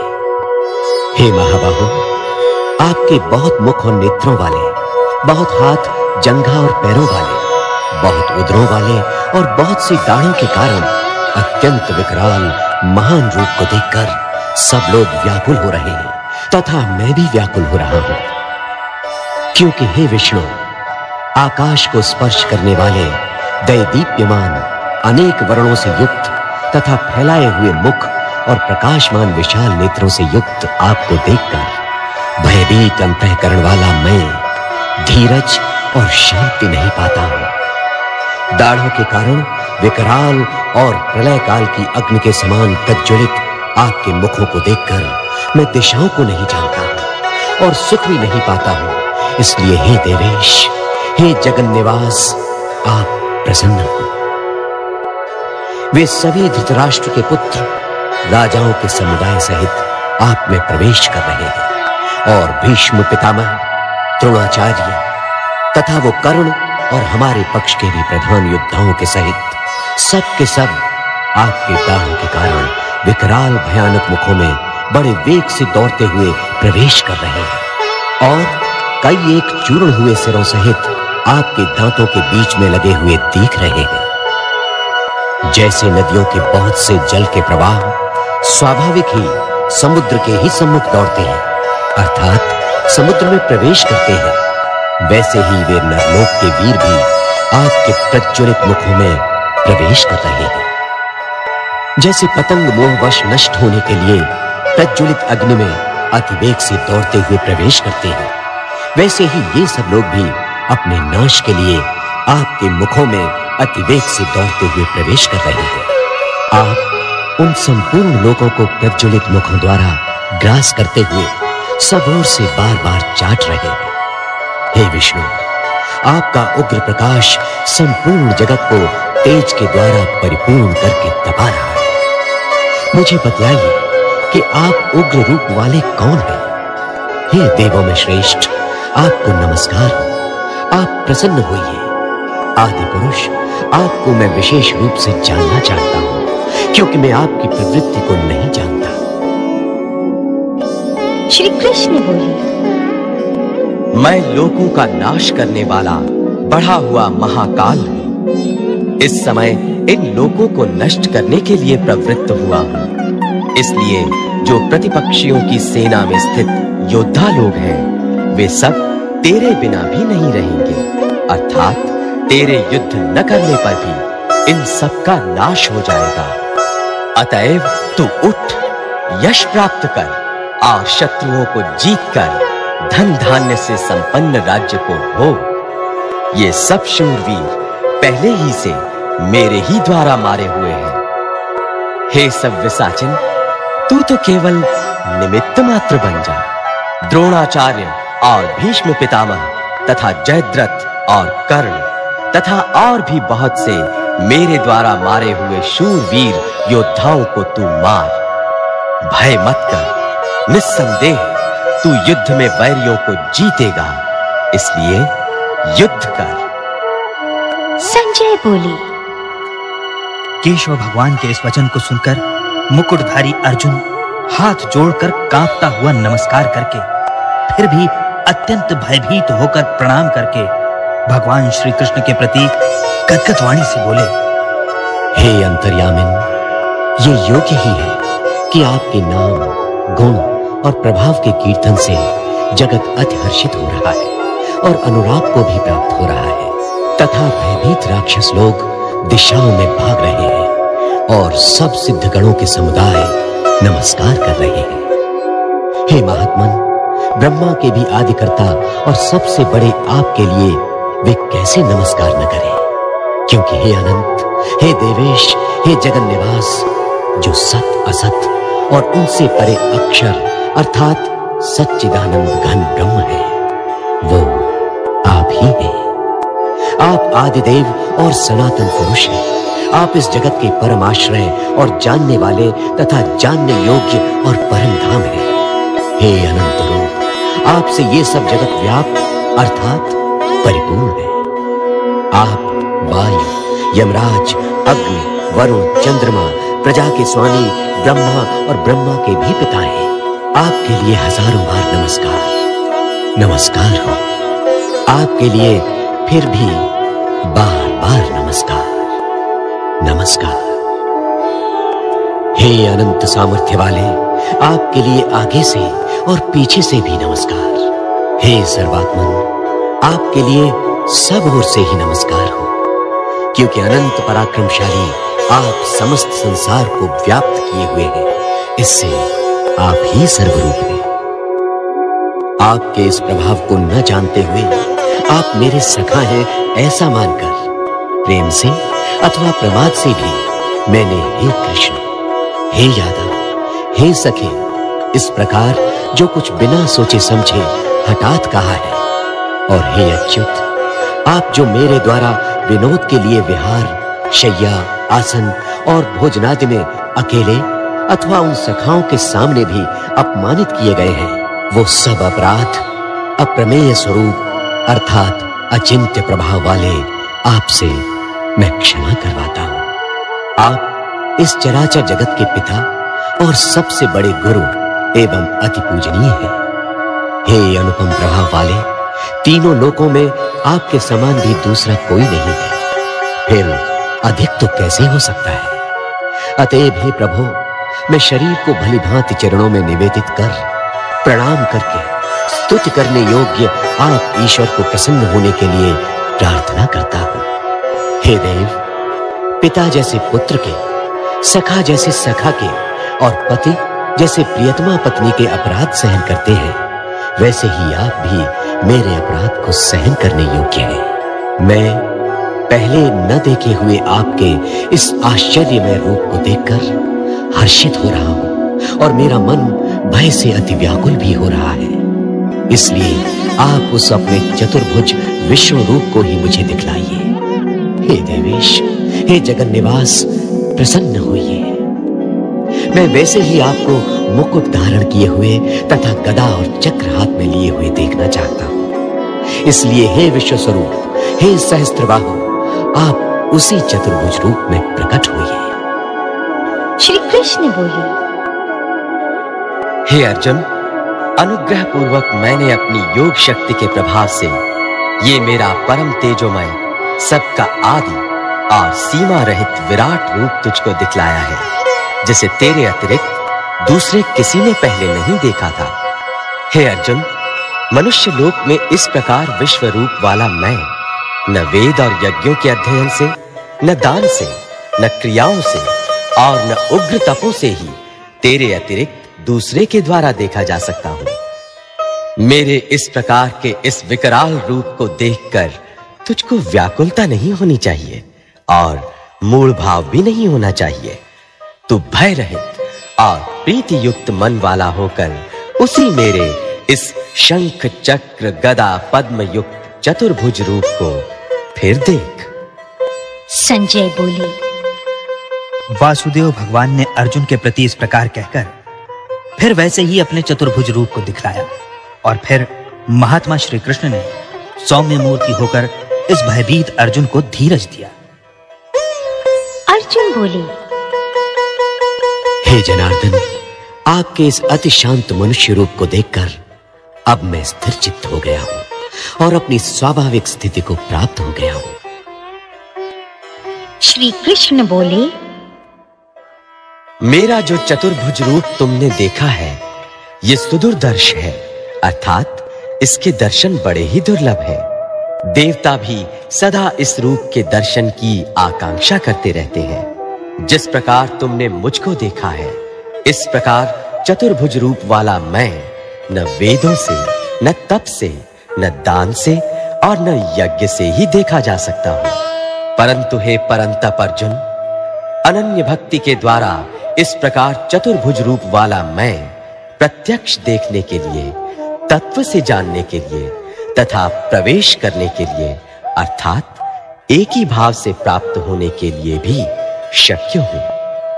हे अर्जुन, जो पुरुष केवल मेरे ही लिए संपूर्ण कर्तव्य कर्मों को करने वाला है, मेरे परायण है, मेरा भक्त है, आसक्ति रहित है और संपूर्ण भूत प्राणियों में वैर भाव से रहित है, वो अनन्य भक्ति युक्त पुरुष मुझको ही प्राप्त होता है।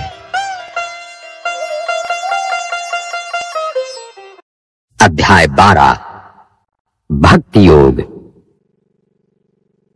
अर्जुन बोली, जो अनन्य प्रेमी भक्तजन पूर्वोक्त प्रकार से निरंतर आपके भजन ध्यान में लगे रहकर आप सगुण रूप परमेश्वर को और दूसरे जो केवल अविनाशी सच्चिदानंद घन निराकार ब्रह्म को ही अतिश्रेष्ठ भाव से भजते हैं, उन दोनों प्रकार के उपासकों में अति उत्तम योग वेत्ता कौन है?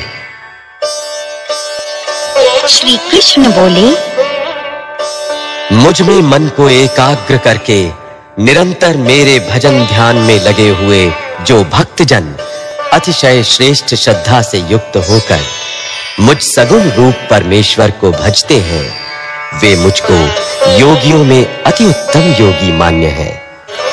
उन सच्चिदानंद घन निराकार ब्रह्म में आसक्त चित्त वाले पुरुषों के साधन में परिश्रम विशेष है, क्योंकि देहाभिमानियों के द्वारा अव्यक्त विषय गति दुख पूर्वक प्राप्त की जाती है।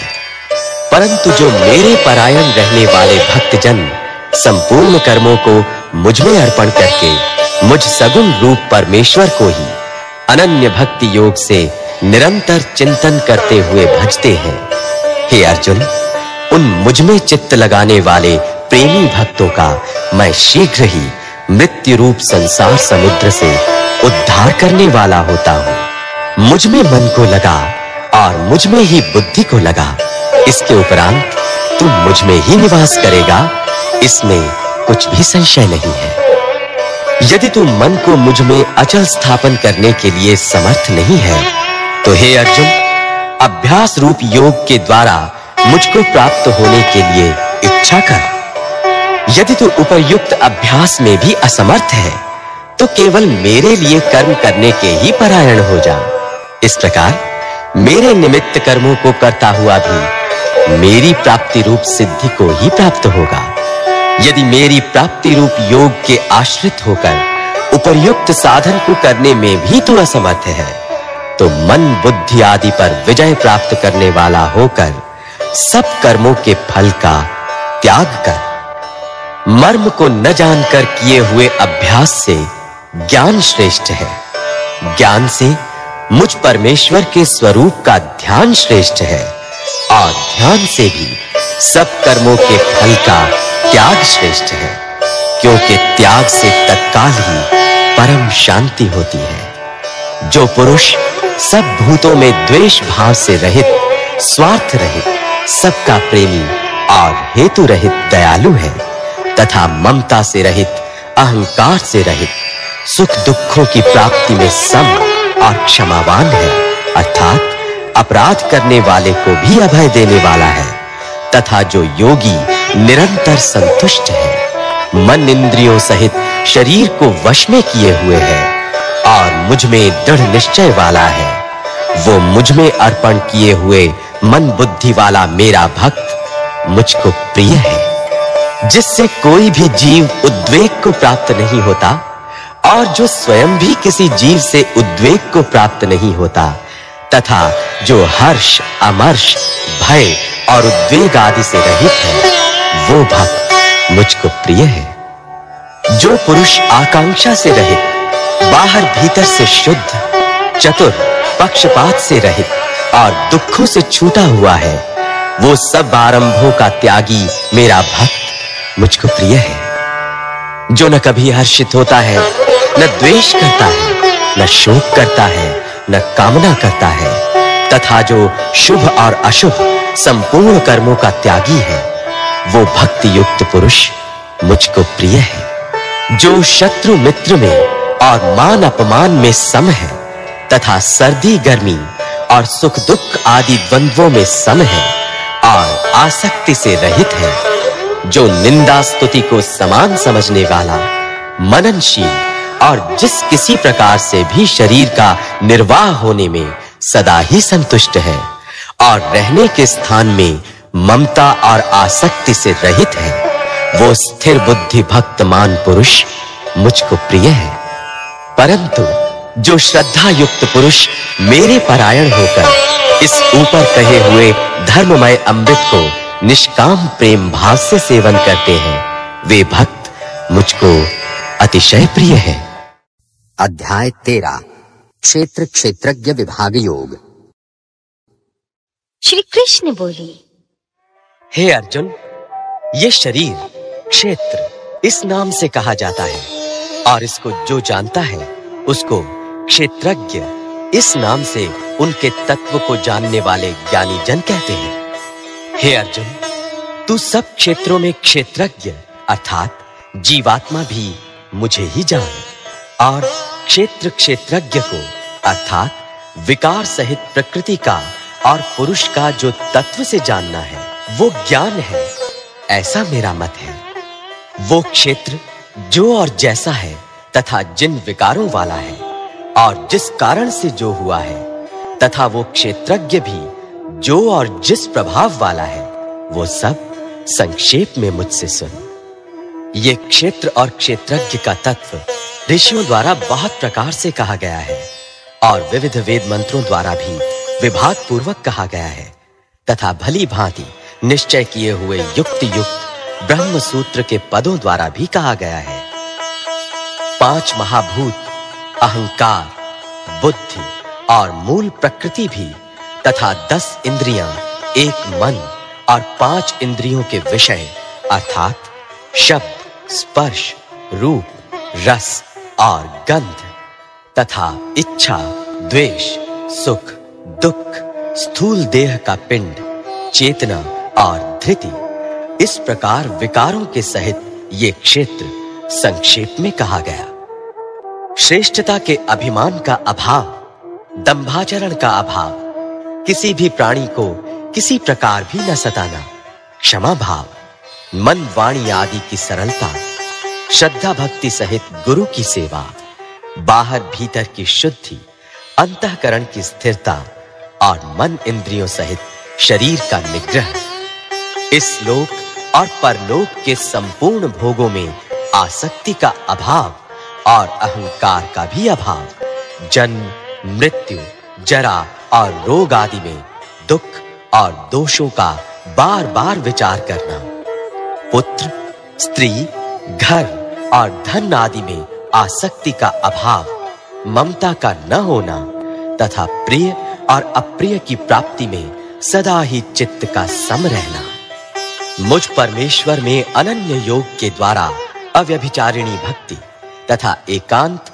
और शुद्ध देश में रहने का स्वभाव और विषयासक्त मनुष्यों के समुदाय में प्रेम का न होना, अध्यात्म ज्ञान में नित्य स्थिति और तत्व ज्ञान के अर्थ रूप परमात्मा को ही देखना, ये सब ज्ञान है और जो इससे विपरीत है वो अज्ञान है, ऐसा कहा है।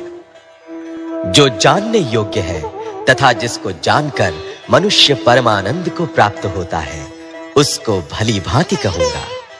वो अनादि वाला परब्रह्म न सत ही कहा जाता है न असत ही।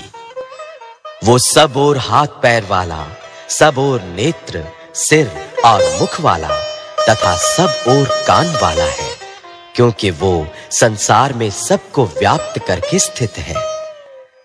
वो संपूर्ण इंद्रियों के विषयों को जानने वाला है, परंतु वास्तव में सब इंद्रियों से रहित है तथा आसक्ति रहित होने पर भी सबका धारण पोषण करने वाला और निर्गुण होने पर भी गुणों को भोगने वाला है। वो चराचर सब भूतों के बाहर भीतर परिपूर्ण है और चर अचर भी वही है, और वो सूक्ष्म होने से अविज्ञेय है तथा अति समीप में और दूर में भी स्थित वही है।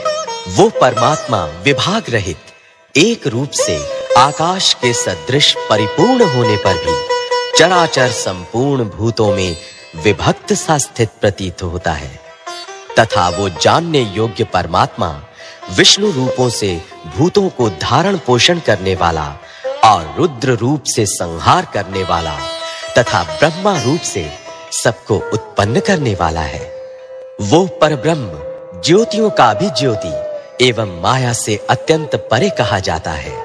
वो परमात्मा बोध स्वरूप, जानने के योग्य एवं तत्व ज्ञान से प्राप्त करने योग्य है और सबके हृदय में विशेष रूप से स्थित है। इस प्रकार क्षेत्र तथा ज्ञान और जानने योग्य परमात्मा का स्वरूप संक्षेप से कहा गया। मेरा भक्त इसको तत्व से जानकर मेरे स्वरूप को प्राप्त होता है। प्रकृति और पुरुष, इन दोनों को ही तू अनादि जान और राग, द्वेष आदि विकारों को तथा त्रिगुणात्मक संपूर्ण पदार्थों को भी प्रकृति से ही उत्पन्न जान।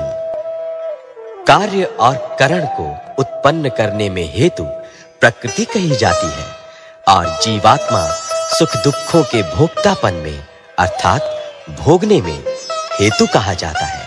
प्रकृति में स्थित ही पुरुष प्रकृति से उत्पन्न त्रिगुणात्मक पदार्थों को भोगता है और इन गुणों का संग ही इस जीवात्मा के अच्छी बुरी योनियों में जन्म लेने का कारण है।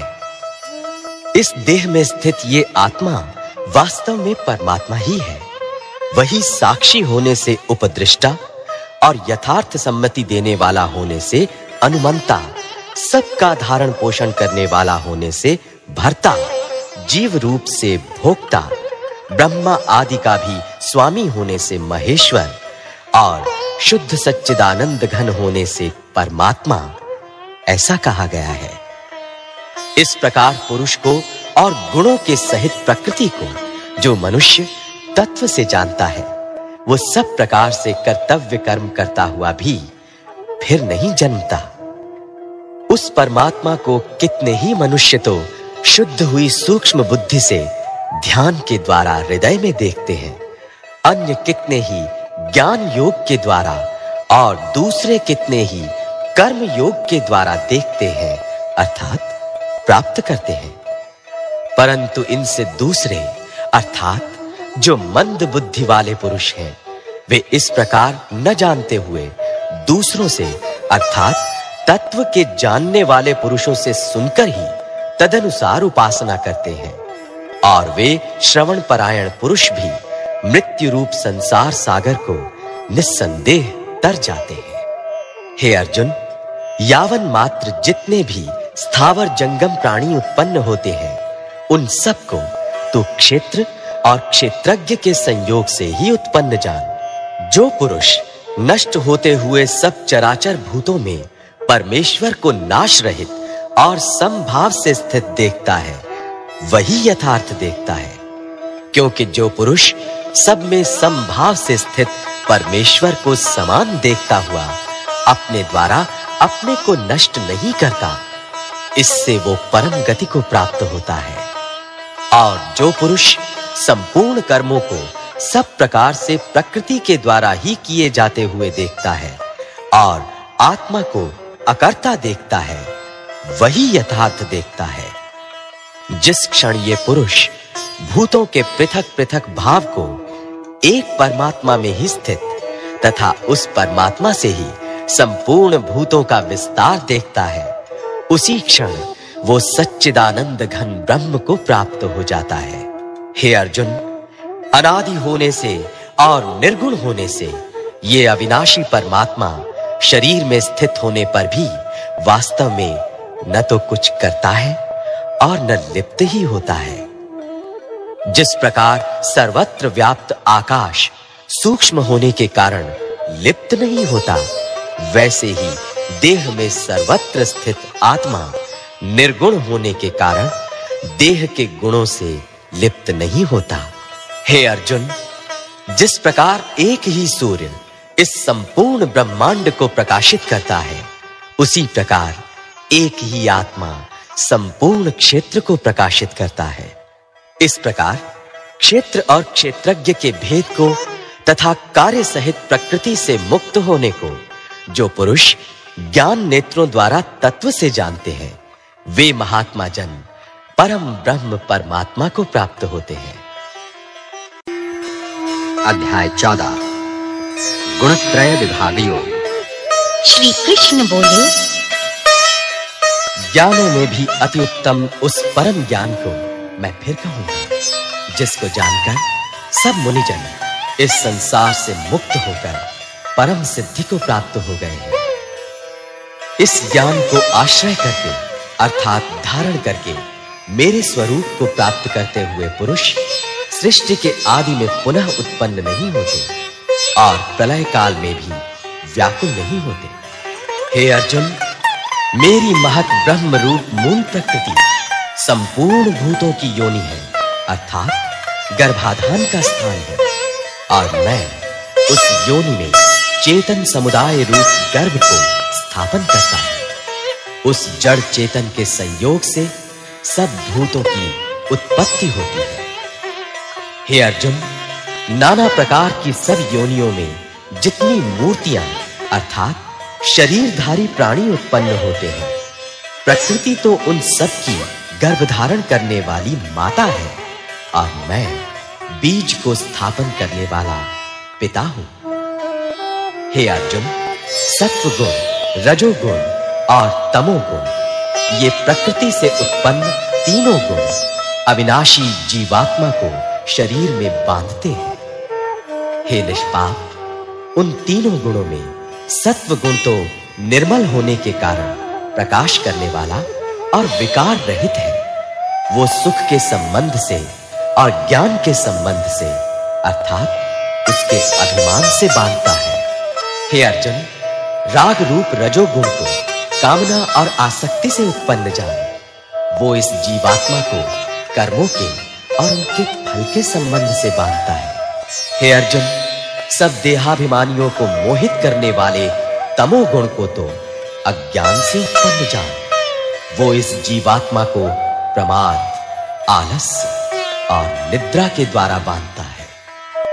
हे अर्जुन, सत्व गुण सुख में लगाता है और रजोगुण कर्म में तथा तमोगुण तो ज्ञान को ढककर प्रमाद में भी लगाता है। हे अर्जुन, रजोगुण और तमोगुण को दबाकर सत्वगुण और तमोगुण को दबाकर रजोगुण, वैसे ही सत्वगुण और रजोगुण को दबाकर तमोगुण होता है अर्थात बढ़ता है। जिस समय इस देह में तथा अंतःकरण और इंद्रियों में चेतनता और विवेक शक्ति उत्पन्न होती है, उस समय ऐसा जानना चाहिए कि सत्व गुण बढ़ा है। हे अर्जुन, रजोगुण के बढ़ने पर लोभ, प्रवृत्ति, स्वार्थ बुद्धि से कर्मों का सकाम भाव से आरंभ, अशांति और विषय भोगों की लालसा, ये सब उत्पन्न होते हैं। हे अर्जुन, तमोगुण के बढ़ने पर अंतःकरण और इंद्रियों में अप्रकाश, कर्तव्य कर्मों में अप्रवृत्ति और प्रमाद अर्थात व्यर्थ चेष्टा और निद्रादि अंतःकरण की मोहिनी वृत्तियां, ये सब ही उत्पन्न होते हैं। जब ये मनुष्य सत्व गुण की वृद्धि में मृत्यु को प्राप्त होता है, तब तो उत्तम कर्म करने वालों के निर्मल दिव्य स्वर्गादि लोकों को प्राप्त होता है। रजोगुण के बढ़ने पर मृत्यु को प्राप्त होकर कर्मों की आसक्ति वाले मनुष्यों में उत्पन्न होता है तथा तमोगुण के बढ़ने पर मरा हुआ मनुष्य कीट, पशु आदि मूढ़ योनियों में उत्पन्न होता है। श्रेष्ठ कर्म का तो सात्विक अर्थात सुख, ज्ञान और वैराग्य आदि निर्मल फल कहा है। राजस कर्म का फल दुख एवं तामस कर्म का फल अज्ञान कहा है। सत्व गुण से ज्ञान उत्पन्न होता है और रजोगुण से निस्संदेह लोभ तथा तमोगुण से प्रमाद और मोह उत्पन्न होते हैं और अज्ञान भी होता है। सत्व गुण में स्थित पुरुष स्वर्ग आदि उच्च लोकों को जाते हैं। रजोगुण में स्थित राजस पुरुष मध्य में अर्थात मनुष्य लोक में ही रहते हैं और तमोगुण के कार्य रूप निद्रा, प्रमाद और आलस्य आदि में स्थित तामस पुरुष अधोगति को अर्थात कीट, पशु आदि नीच योनियों को तथा नरकों को प्राप्त होते हैं। जिस समय दृष्टा तीनों गुणों के अतिरिक्त अन्य किसी को करता नहीं देखता और तीनों गुणों से अत्यंत परे सच्चिदानंद घन स्वरूप मुझ परमात्मा को तत्व से जानता है, उस समय वो मेरे स्वरूप को प्राप्त होता है। ये पुरुष शरीर की उत्पत्ति के कारण रूप इन तीनों गुणों को उल्लंघन करके जन्म, मृत्यु, वृद्धावस्था और सब प्रकार के दुखों से मुक्त हुआ परमानंद को प्राप्त होता है। अर्जुन बोलिए, इन तीनों गुणों से अतीत पुरुष किन किन लक्षणों से युक्त होता है और किस प्रकार के आचरणों वाला होता है तथा हे प्रभु, मनुष्य किस उपाय से इन तीनों गुणों से अतीत होता है? श्री कृष्ण बोले, हे अर्जुन, जो पुरुष सत्व गुण के कार्य रूप प्रकाश को और रजोगुण के कार्य रूप प्रवृत्ति को तथा तमोगुण के कार्य रूप मोह को भी न तो प्रवृत्त होने पर उनसे द्वेष करता है और न निवृत्त होने पर उनकी आकांक्षा करता है, जो साक्षी के सदृश स्थित हुआ गुणों के द्वारा विचलित नहीं किया जा सकता और गुण ही गुणों में बरतता है, ऐसा समझता हुआ जो सच्चिदानंद घन परमात्मा में एक ही भाव से स्थित रहता है एवं उस स्थिति से कभी विचलित नहीं होता, जो निरंतर आत्मभाव में स्थित दुख सुख को समान समझने वाला, मिट्टी, पत्थर और स्वर्ण में समान भाव वाला, ज्ञानी, प्रिय तथा अप्रिय को एक सा मानने वाला और अपनी निंदा स्तुति में भी समान भाव वाला है, जो मान और अपमान में सम है, मित्र और वैरी के पक्ष में भी सम है एवं संपूर्ण आरंभों में कर्तापन के अभिमान से रहित है, वो पुरुष गुणातीत कहा जाता है।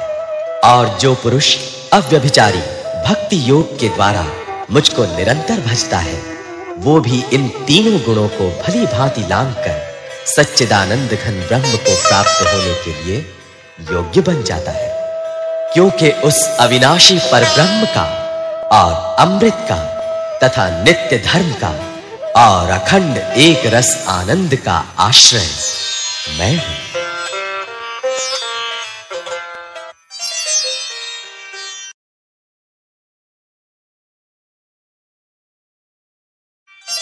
अध्याय 15 पुरुषोत्तम योग।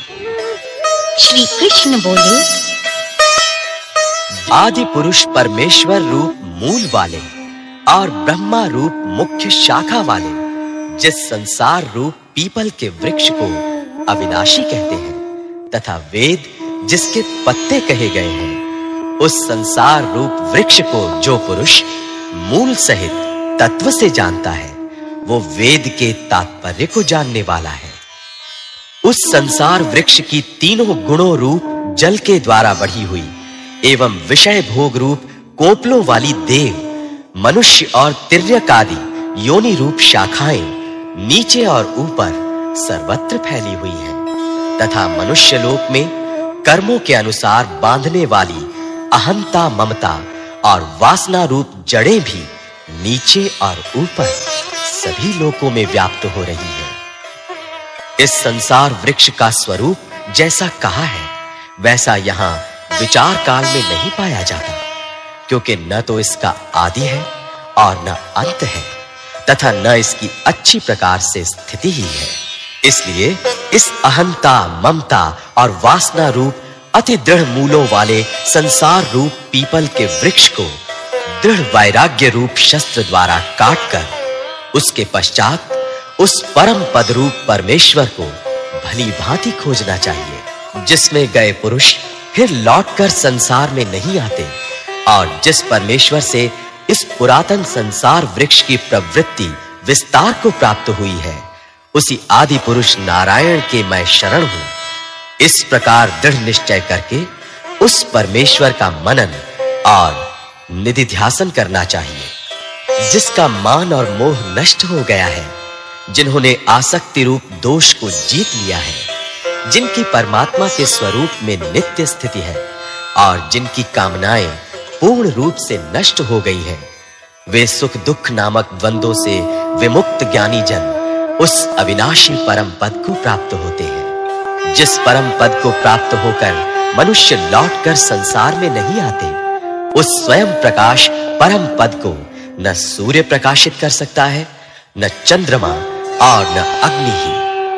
वही मेरा परम धाम है। इस देह में ये सनातन जीवात्मा मेरा ही अंश है और वही इन प्रकृति में स्थित मन और पांचों इंद्रियों को आकर्षित करता है। वायु गंध के स्थान से गंध को जैसे ग्रहण करके ले जाता है, वैसे ही देहादि का स्वामी जीवात्मा भी जिस शरीर का त्याग करता है, उससे इन मन सहित इंद्रियों को ग्रहण करके फिर जिस शरीर को प्राप्त होता है उसमें जाता है। ये जीवात्मा श्रोत्र, चक्षु और त्वचा को तथा रसना, घ्राण और मन को आश्रय करके अर्थात इन सब के सहारे से ही विषयों का सेवन करता है। शरीर को छोड़कर जाते हुए को अथवा शरीर में स्थित हुए को अथवा विषयों को भोगते हुए को, इस प्रकार तीनों गुणों से युक्त हुए को भी अज्ञानी जन नहीं जानते। केवल ज्ञान रूप नेत्रों वाले विवेकशील ज्ञानी ही तत्व से जानते हैं।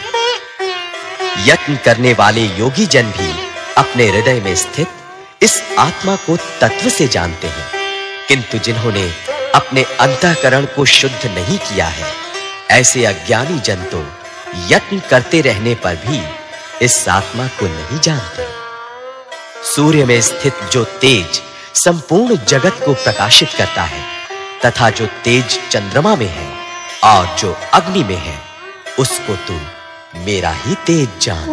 और मैं ही पृथ्वी में प्रवेश करके अपनी शक्ति से सब भूतों को धारण करता हूँ और रस स्वरूप अर्थात अमृतमय चंद्रमा होकर संपूर्ण औषधियों को अर्थात वनस्पतियों को पुष्ट करता हूँ। मैं ही सब प्राणियों के शरीर में स्थित रहने वाला प्राण और अपान से संयुक्त वैश्वानर अग्नि रूप होकर चार प्रकार के अन्न को पचाता हूँ। मैं ही सब प्राणियों के हृदय में अंतर्यामी रूप से स्थित हूँ तथा मुझसे ही स्मृति, ज्ञान और अपोहन होता है और सब वेदों द्वारा मैं ही जानने के योग्य हूँ तथा वेदांत का कर्ता और वेदों को जानने वाला भी मैं ही हूँ। इस संसार में नाशवान और अविनाशी भी ये दो प्रकार के पुरुष हैं। इनमें संपूर्ण भूत प्राणियों के शरीर तो नाशवान और जीवात्मा अविनाशी कहा जाता है। इन दोनों से उत्तम पुरुष तो अन्य ही है जो तीनों लोकों में प्रवेश करके सबका धारण पोषण करता है एवं अविनाशी परमेश्वर और परमात्मा इस प्रकार कहा गया है।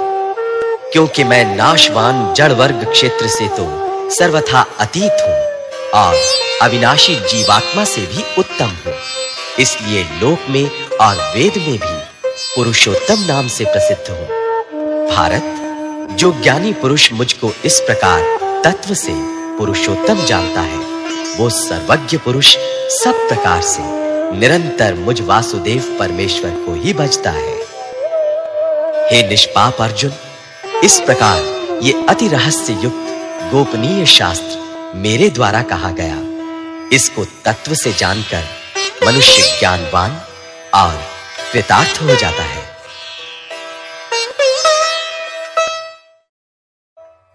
अध्याय 16 दैवासुर संपद विभाग योग।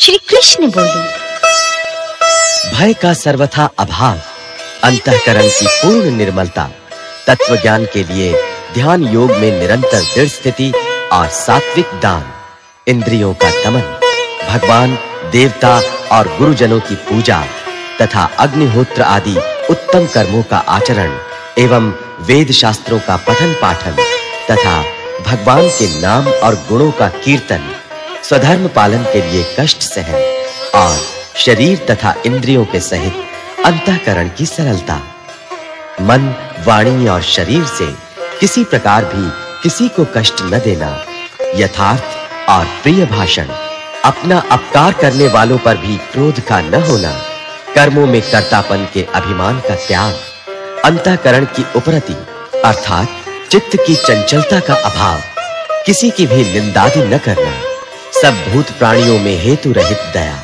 इंद्रियों का विषयों के साथ संयोग होने पर भी उनमें आसक्ति का न होना, कोमलता, लोक और शास्त्र से विरुद्ध आचरण में लज्जा और व्यर्थ चेष्टाओं का अभाव, तेज, क्षमा, धैर्य, बाहर की शुद्धि एवं किसी में भी शत्रु भाव का न होना और अपने में पूज्यता के अभिमान का अभाव, ये सब तो हे अर्जुन दैवी संपदा को लेकर उत्पन्न हुए पुरुष के लक्षण हैं। हे पार्थ, दंभ, घमंड और अभिमान तथा क्रोध, कठोरता और अज्ञान भी ये सब आसुरी संपदा को लेकर उत्पन्न हुए पुरुष के लक्षण हैं। दैवी संपदा मुक्ति के लिए और आसुरी संपदा बांधने के लिए मानी गई है, इसलिए हे अर्जुन तू शोक मत कर क्योंकि तू दैवी संपदा को लेकर उत्पन्न हुआ है। हे अर्जुन, इस लोक में भूतों की सृष्टि यानी मनुष्य समुदाय दो ही प्रकार का है, एक तो दैवी प्रकृति वाला और दूसरा आसुरी प्रकृति वाला। उनमें से दैवी प्रकृति वाला तो विस्तार पूर्वक कहा गया, अब तो आसुरी प्रकृति वाले मनुष्य समुदाय को भी विस्तार पूर्वक मुझसे सुन। आसुर स्वभाव वाले मनुष्य प्रवृत्ति और निवृत्ति इन दोनों को ही नहीं जानते, इसलिए उनमें न तो बाहर भीतर की शुद्धि है, न श्रेष्ठ आचरण है और न सत्य भाषण ही है। वे आसुरी प्रकृति वाले मनुष्य कहा करते हैं कि जगत आश्रय रहित, सर्वथा असत्य और बिना ईश्वर के अपने आप केवल स्त्री पुरुष के संयोग से उत्पन्न है, अतएव केवल काम ही इसका कारण है, इसके सिवा और क्या है। इस मिथ्या ज्ञान को अवलंबन करके जिनका स्वभाव नष्ट हो गया है तथा जिनकी बुद्धि मंद है वे सबका अपकार करने वाले क्रूर कर्मी मनुष्य केवल जगत के नाश के लिए ही समर्थ होते हैं। वे दंभ, मान और मद से युक्त मनुष्य किसी प्रकार भी पूर्ण न होने वाली कामनाओं का आश्रय लेकर अज्ञान से मिथ्या सिद्धांतों को ग्रहण करके और भ्रष्ट आचरणों को धारण करके संसार में विचरते हैं तथा वे मृत्यु पर्यंत रहने वाली असंख्य चिंताओं का आश्रय लेने वाले, विषय भोगों के भोगने में तत्पर रहने वाले और इतना ही सुख है इस प्रकार मानने वाले होते हैं। वे आशा की सैकड़ों फांसियों से बंधे हुए मनुष्य काम क्रोध के परायण होकर विषय भोगों के लिए अन्याय पूर्वक धनादि पदार्थों का संग्रह करने की चेष्टा करते हैं। वे सोचा करते हैं कि मैंने आज ये प्राप्त कर लिया है और अब इस मनोरथ को प्राप्त कर लूंगा, मेरे पास ये इतना धन है और फिर भी ये हो जाएगा। वो शत्रु मेरे द्वारा मारा गया और उन दूसरे शत्रुओं को भी मैं मार डालूंगा। मैं ईश्वर हूं, ऐश्वर्य को भोगने वाला हूं, मैं सब सिद्धियों से युक्त हूं और बलवान तथा सुखी हूं। मैं बड़ा धनी और बड़े कुटुंब वाला हूं, मेरे समान दूसरा कौन है? मैं यज्ञ करूंगा, दान दूंगा और आमोद प्रमोद करूंगा। इस प्रकार अज्ञान से मोहित रहने वाले तथा अनेक प्रकार से भ्रमित चित्त वाले, मोह रूप जाल से समावृत और विषय भोगों में अत्यंत आसक्त आसुर लोग महान अपवित्र नरक में गिरते हैं। वे अपने आप को ही श्रेष्ठ मानने वाले घमंडी पुरुष धन और मान के मद से युक्त होकर केवल नाम मात्र के यज्ञों द्वारा पाखंड से शास्त्र विधि रहित यजन करते हैं। वे अहंकार, बल, घमंड, कामना और क्रोध आदि के परायण और दूसरों की निंदा करने वाले पुरुष अपने और दूसरों के शरीर में स्थित मुझ अंतर्यामी से द्वेष करने वाले होते हैं। उन द्वेष करने वाले पापाचारी और क्रूर कर्मी नराधमों को मैं संसार में बार-बार आसुरी योनियों में ही डालता हूं। हे अर्जुन, वे मूढ़ मुझको न प्राप्त होकर ही जन्म जन्म में आसुरी योनि को प्राप्त होते हैं, फिर उससे भी अति नीच गति को ही प्राप्त होते हैं, अर्थात घोर नरकों में पड़ते हैं। काम, क्रोध तथा लोभ ये तीन प्रकार के नरक के द्वार आत्मा का नाश करने वाले अर्थात उसको अधोगति में ले जाने वाले हैं। अतएव इन तीनों को त्याग देना चाहिए। हे अर्जुन, इन तीनों नरक के द्वारों से मुक्त पुरुष अपने कल्याण का आचरण करता है, इससे वो परम गति को जाता है अर्थात मुझको प्राप्त हो जाता है। जो पुरुष शास्त्र विधि को त्याग कर अपनी इच्छा से मनमाना आचरण करता है, वो न सिद्धि को प्राप्त होता है, न परम गति को और न सुख को ही। इससे तेरे लिए इस कर्तव्य और अकर्तव्य की व्यवस्था में शास्त्र ही प्रमाण है। ऐसा जानकर तू शास्त्र विधि से नियत कर्म ही करने योग्य है।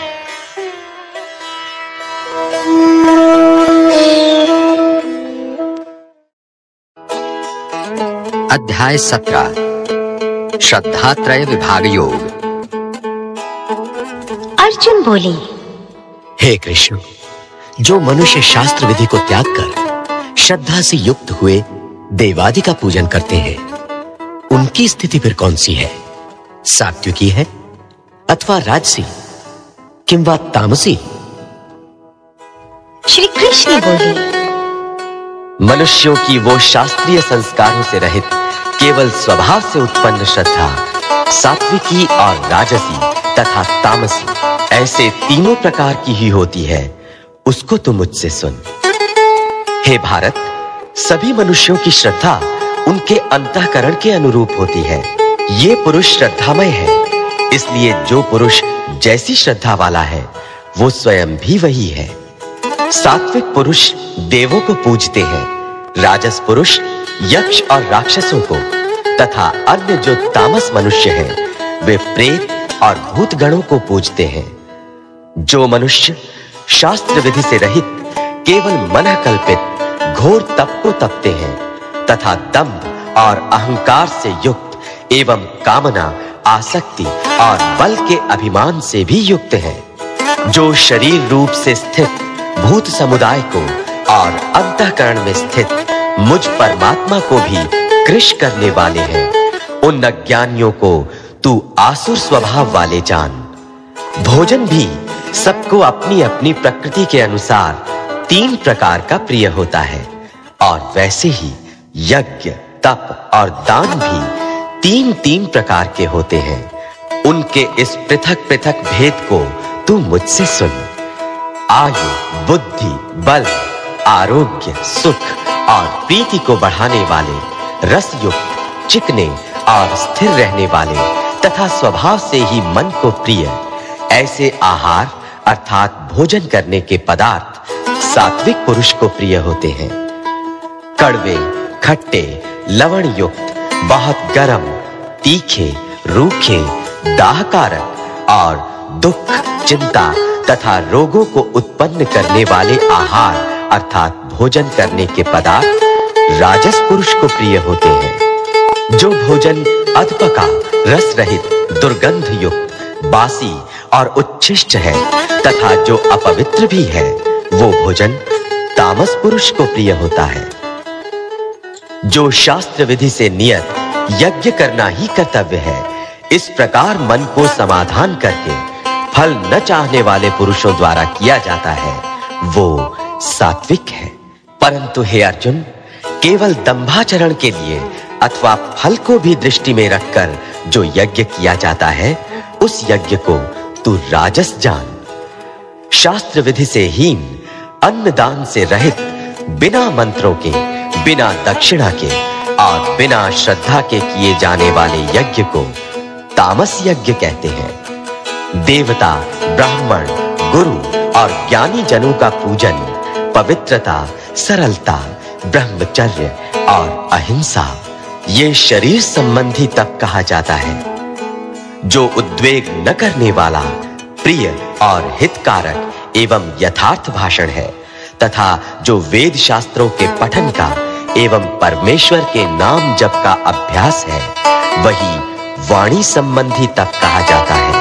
मन की प्रसन्नता, शांत भाव, भगवत चिंतन करने का स्वभाव, मन का निग्रह और अंतःकरण के भावों की भली भांति पवित्रता, इस प्रकार ये मन संबंधी तप कहा जाता है। फल को न चाहने वाले योगी पुरुषों द्वारा परम श्रद्धा से किए हुए उस पूर्वोक्त 3 प्रकार के तप को सात्विक कहते हैं। जो तप सत्कार, मान और पूजा के लिए तथा अन्य किसी स्वार्थ के लिए भी स्वभाव से या पाखंड से किया जाता है, वो अनिश्चित एवं क्षणिक फल वाला तप यहाँ राजस कहा गया है। जो तप मूर्तापूर्वक हठ से मन, वाणी और शरीर की पीड़ा के सहित अथवा दूसरे का अनिष्ट करने के लिए किया जाता है, वो तप तामस कहा गया है। दान देना ही कर्तव्य है, ऐसे भाव से जो दान देश तथा काल और पात्र के प्राप्त होने पर उपकार न करने वाले के प्रति दिया जाता है, वो दान सात्विक कहा गया है। किंतु जो दान क्लेश पूर्वक तथा प्रत्युपकार के प्रयोजन से अथवा फल को दृष्टि में रखकर फिर दिया जाता है, वो दान राजस कहा गया है। जो दान बिना सत्कार के अथवा तिरस्कार पूर्वक अयोग्य देश काल में और कुपात्र के प्रति दिया जाता है, वो दान तामस कहा गया है। ओम तत् सत्, ऐसे ये तीन प्रकार का सच्चिदानंद घन ब्रह्म का नाम कहा है।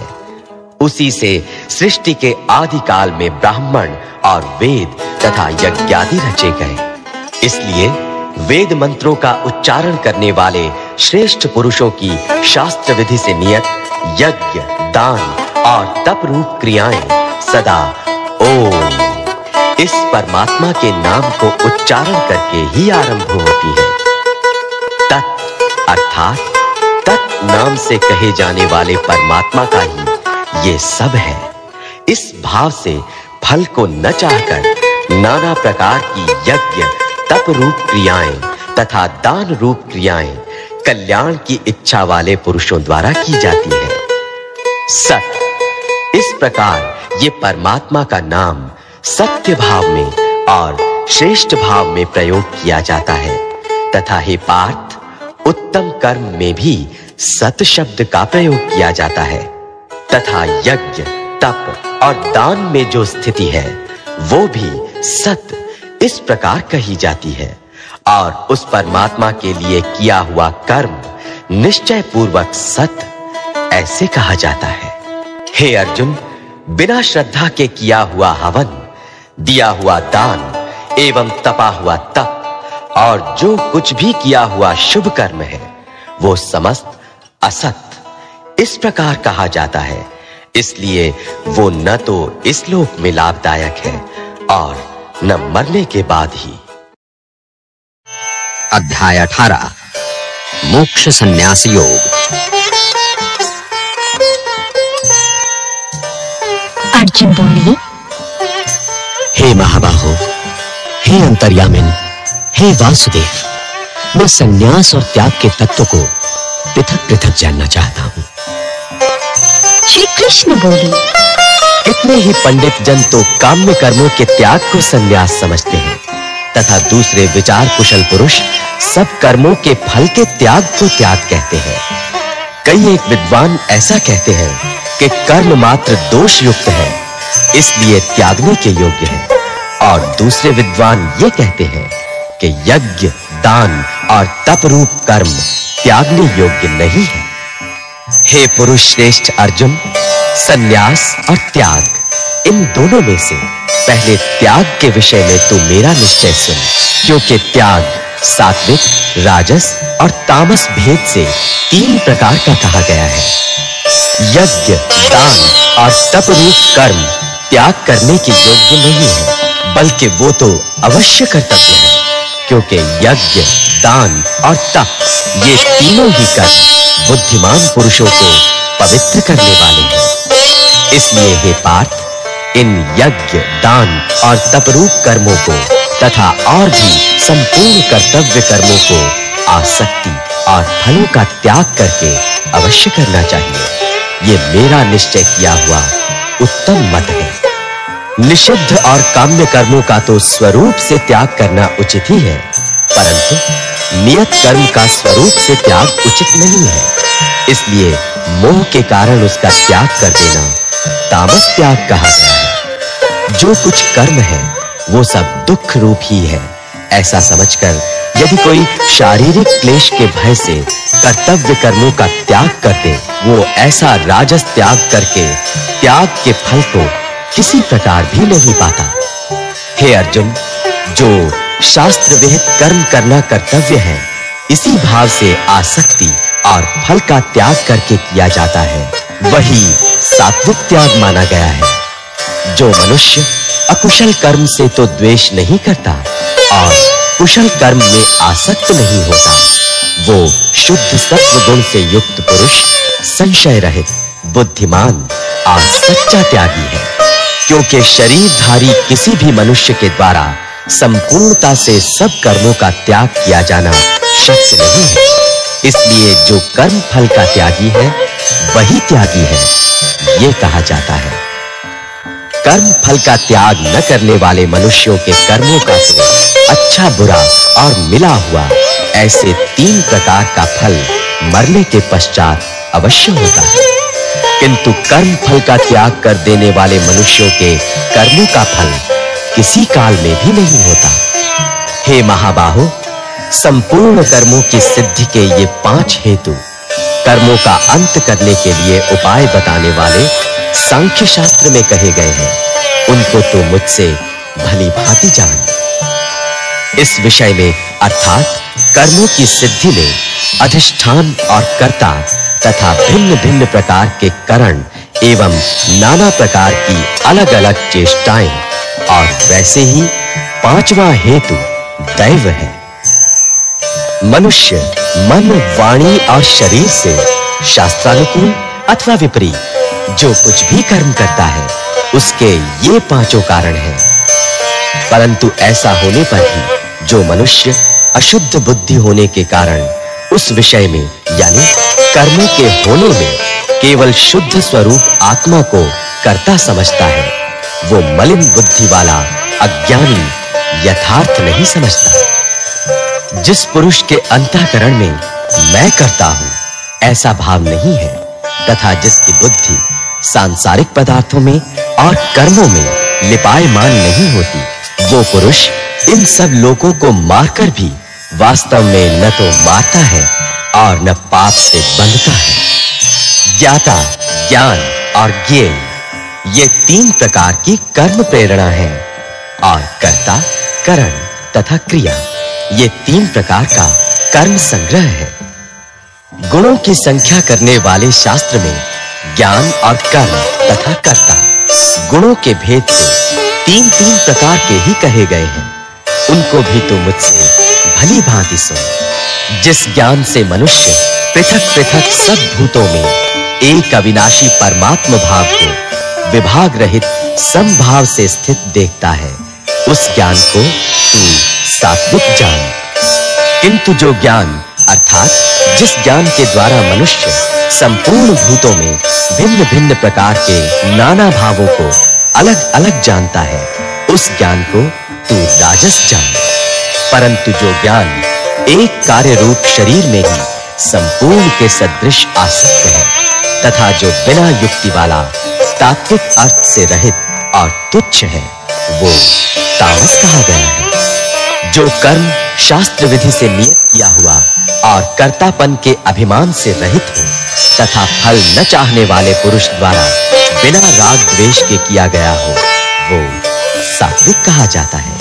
परंतु जो कर्म बहुत परिश्रम से युक्त होता है तथा भोगों को चाहने वाले पुरुष द्वारा या अहंकार युक्त पुरुष द्वारा किया जाता है, वो कर्म राजस कहा गया है। जो कर्म परिणाम, हानि, हिंसा और सामर्थ्य को न विचार कर केवल अज्ञान से आरंभ किया जाता है, वो तामस कहा जाता है। जो कर्ता संग रहित, अहंकार के वचन न बोलने वाला, धैर्य और उत्साह से युक्त तथा कार्य के सिद्ध होने और न होने में हर्ष शोक आदि विकारों से रहित है, वो सात्विक कहा जाता है। जो कर्ता आसक्ति से युक्त, कर्मों के फल को चाहने वाला और लोभी है तथा दूसरों को कष्ट देने के स्वभाव वाला, अशुद्धाचारी और हर्ष शोक से लिप्त है, वो राजस कहा गया है। जो कर्ता अयुक्त, शिक्षा से रहित, घमंडी, धूर्त और दूसरों की जीविका का नाश करने वाला तथा शोक करने वाला, आलसी और दीर्घसूत्री है, वो तामस कहा जाता है।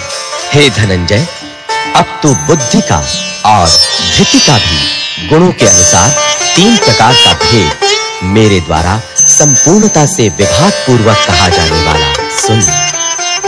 हे पार्थ, जो बुद्धि प्रवृत्ति मार्ग और निवृत्ति मार्ग को, कर्तव्य और अकर्तव्य को, भय और अभय को तथा बंधन और मोक्ष को यथार्थ जानती है, वो बुद्धि सात्विकी है।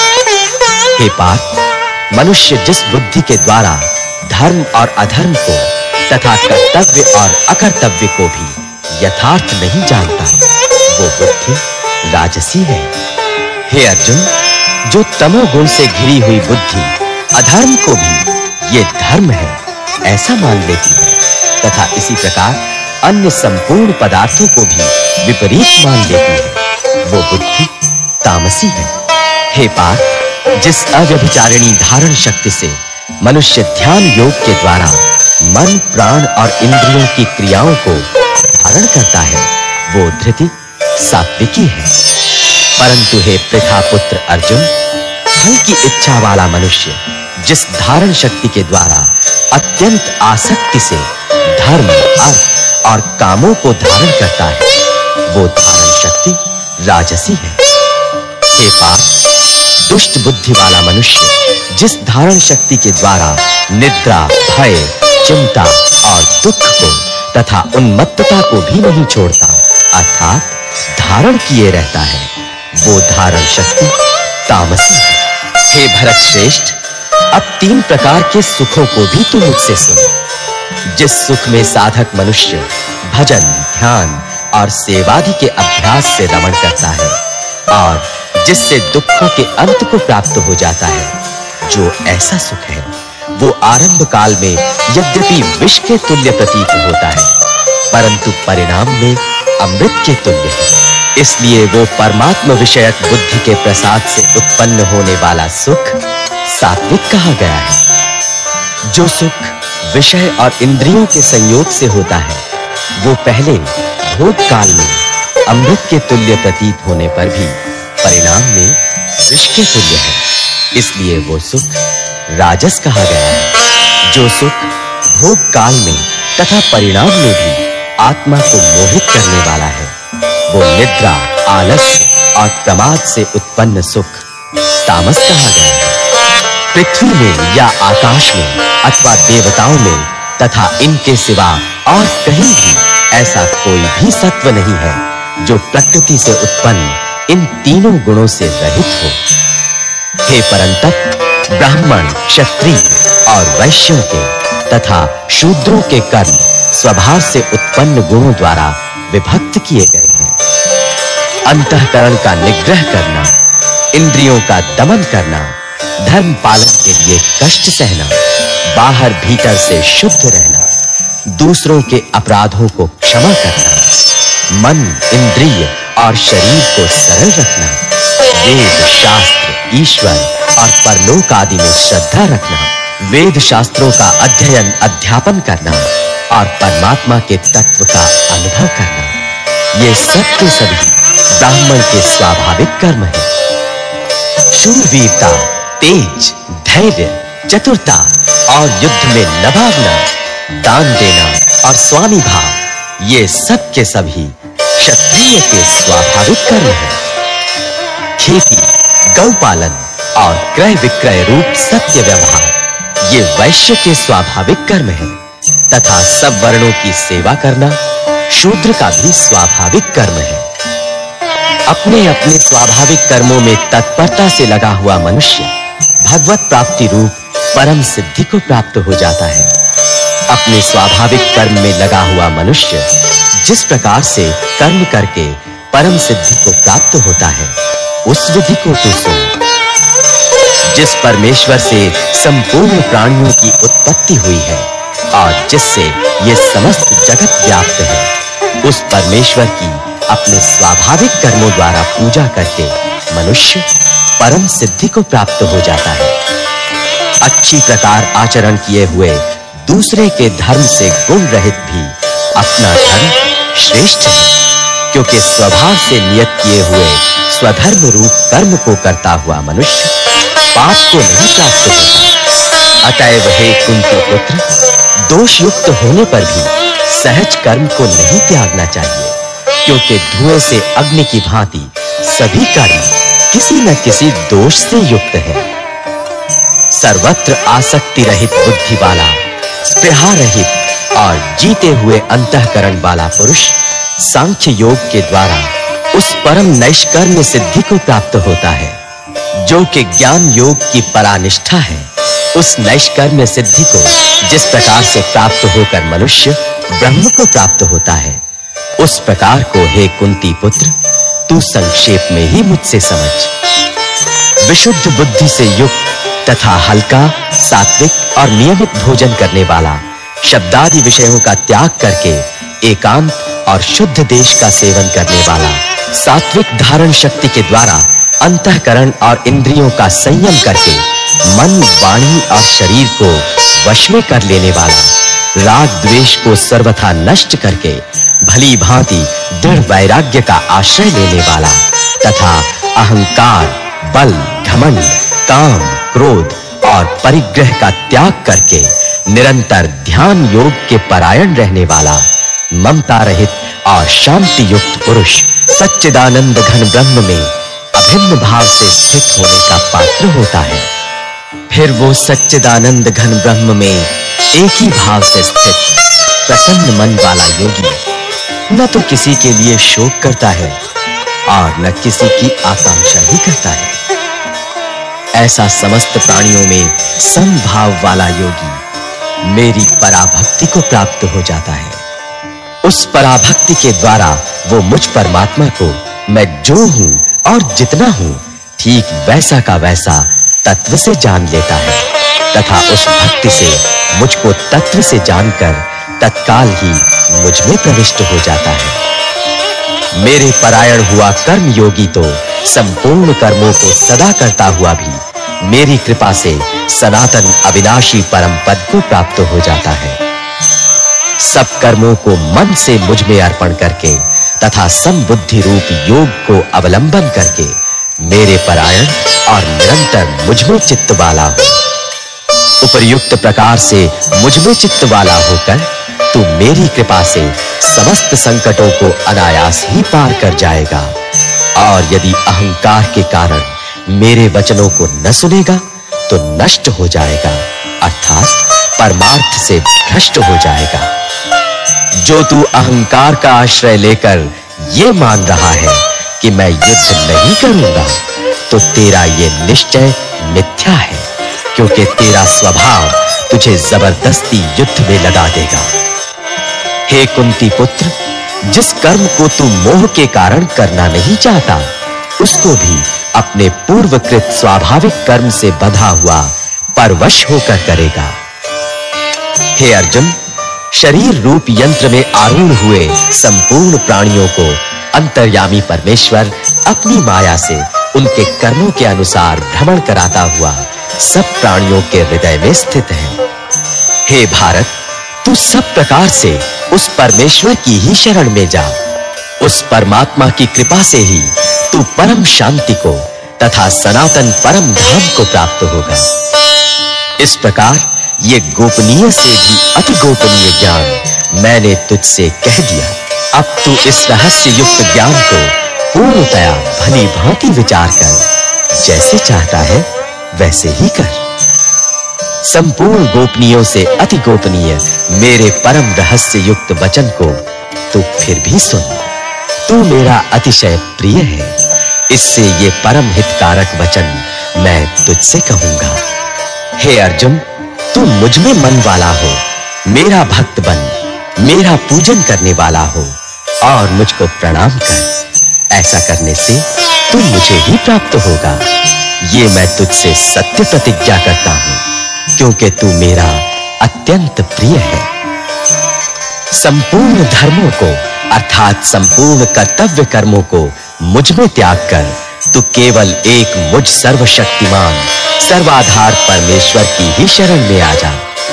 मैं तुझे संपूर्ण पापों से मुक्त कर दूंगा, तू शोक मत कर। तुझे ये गीता रूप रहस्यमय उपदेश किसी भी काल में न तो तप रहित मनुष्य से कहना चाहिए, न भक्ति रहित से और न बिना सुनने की इच्छा वाले से ही कहना चाहिए।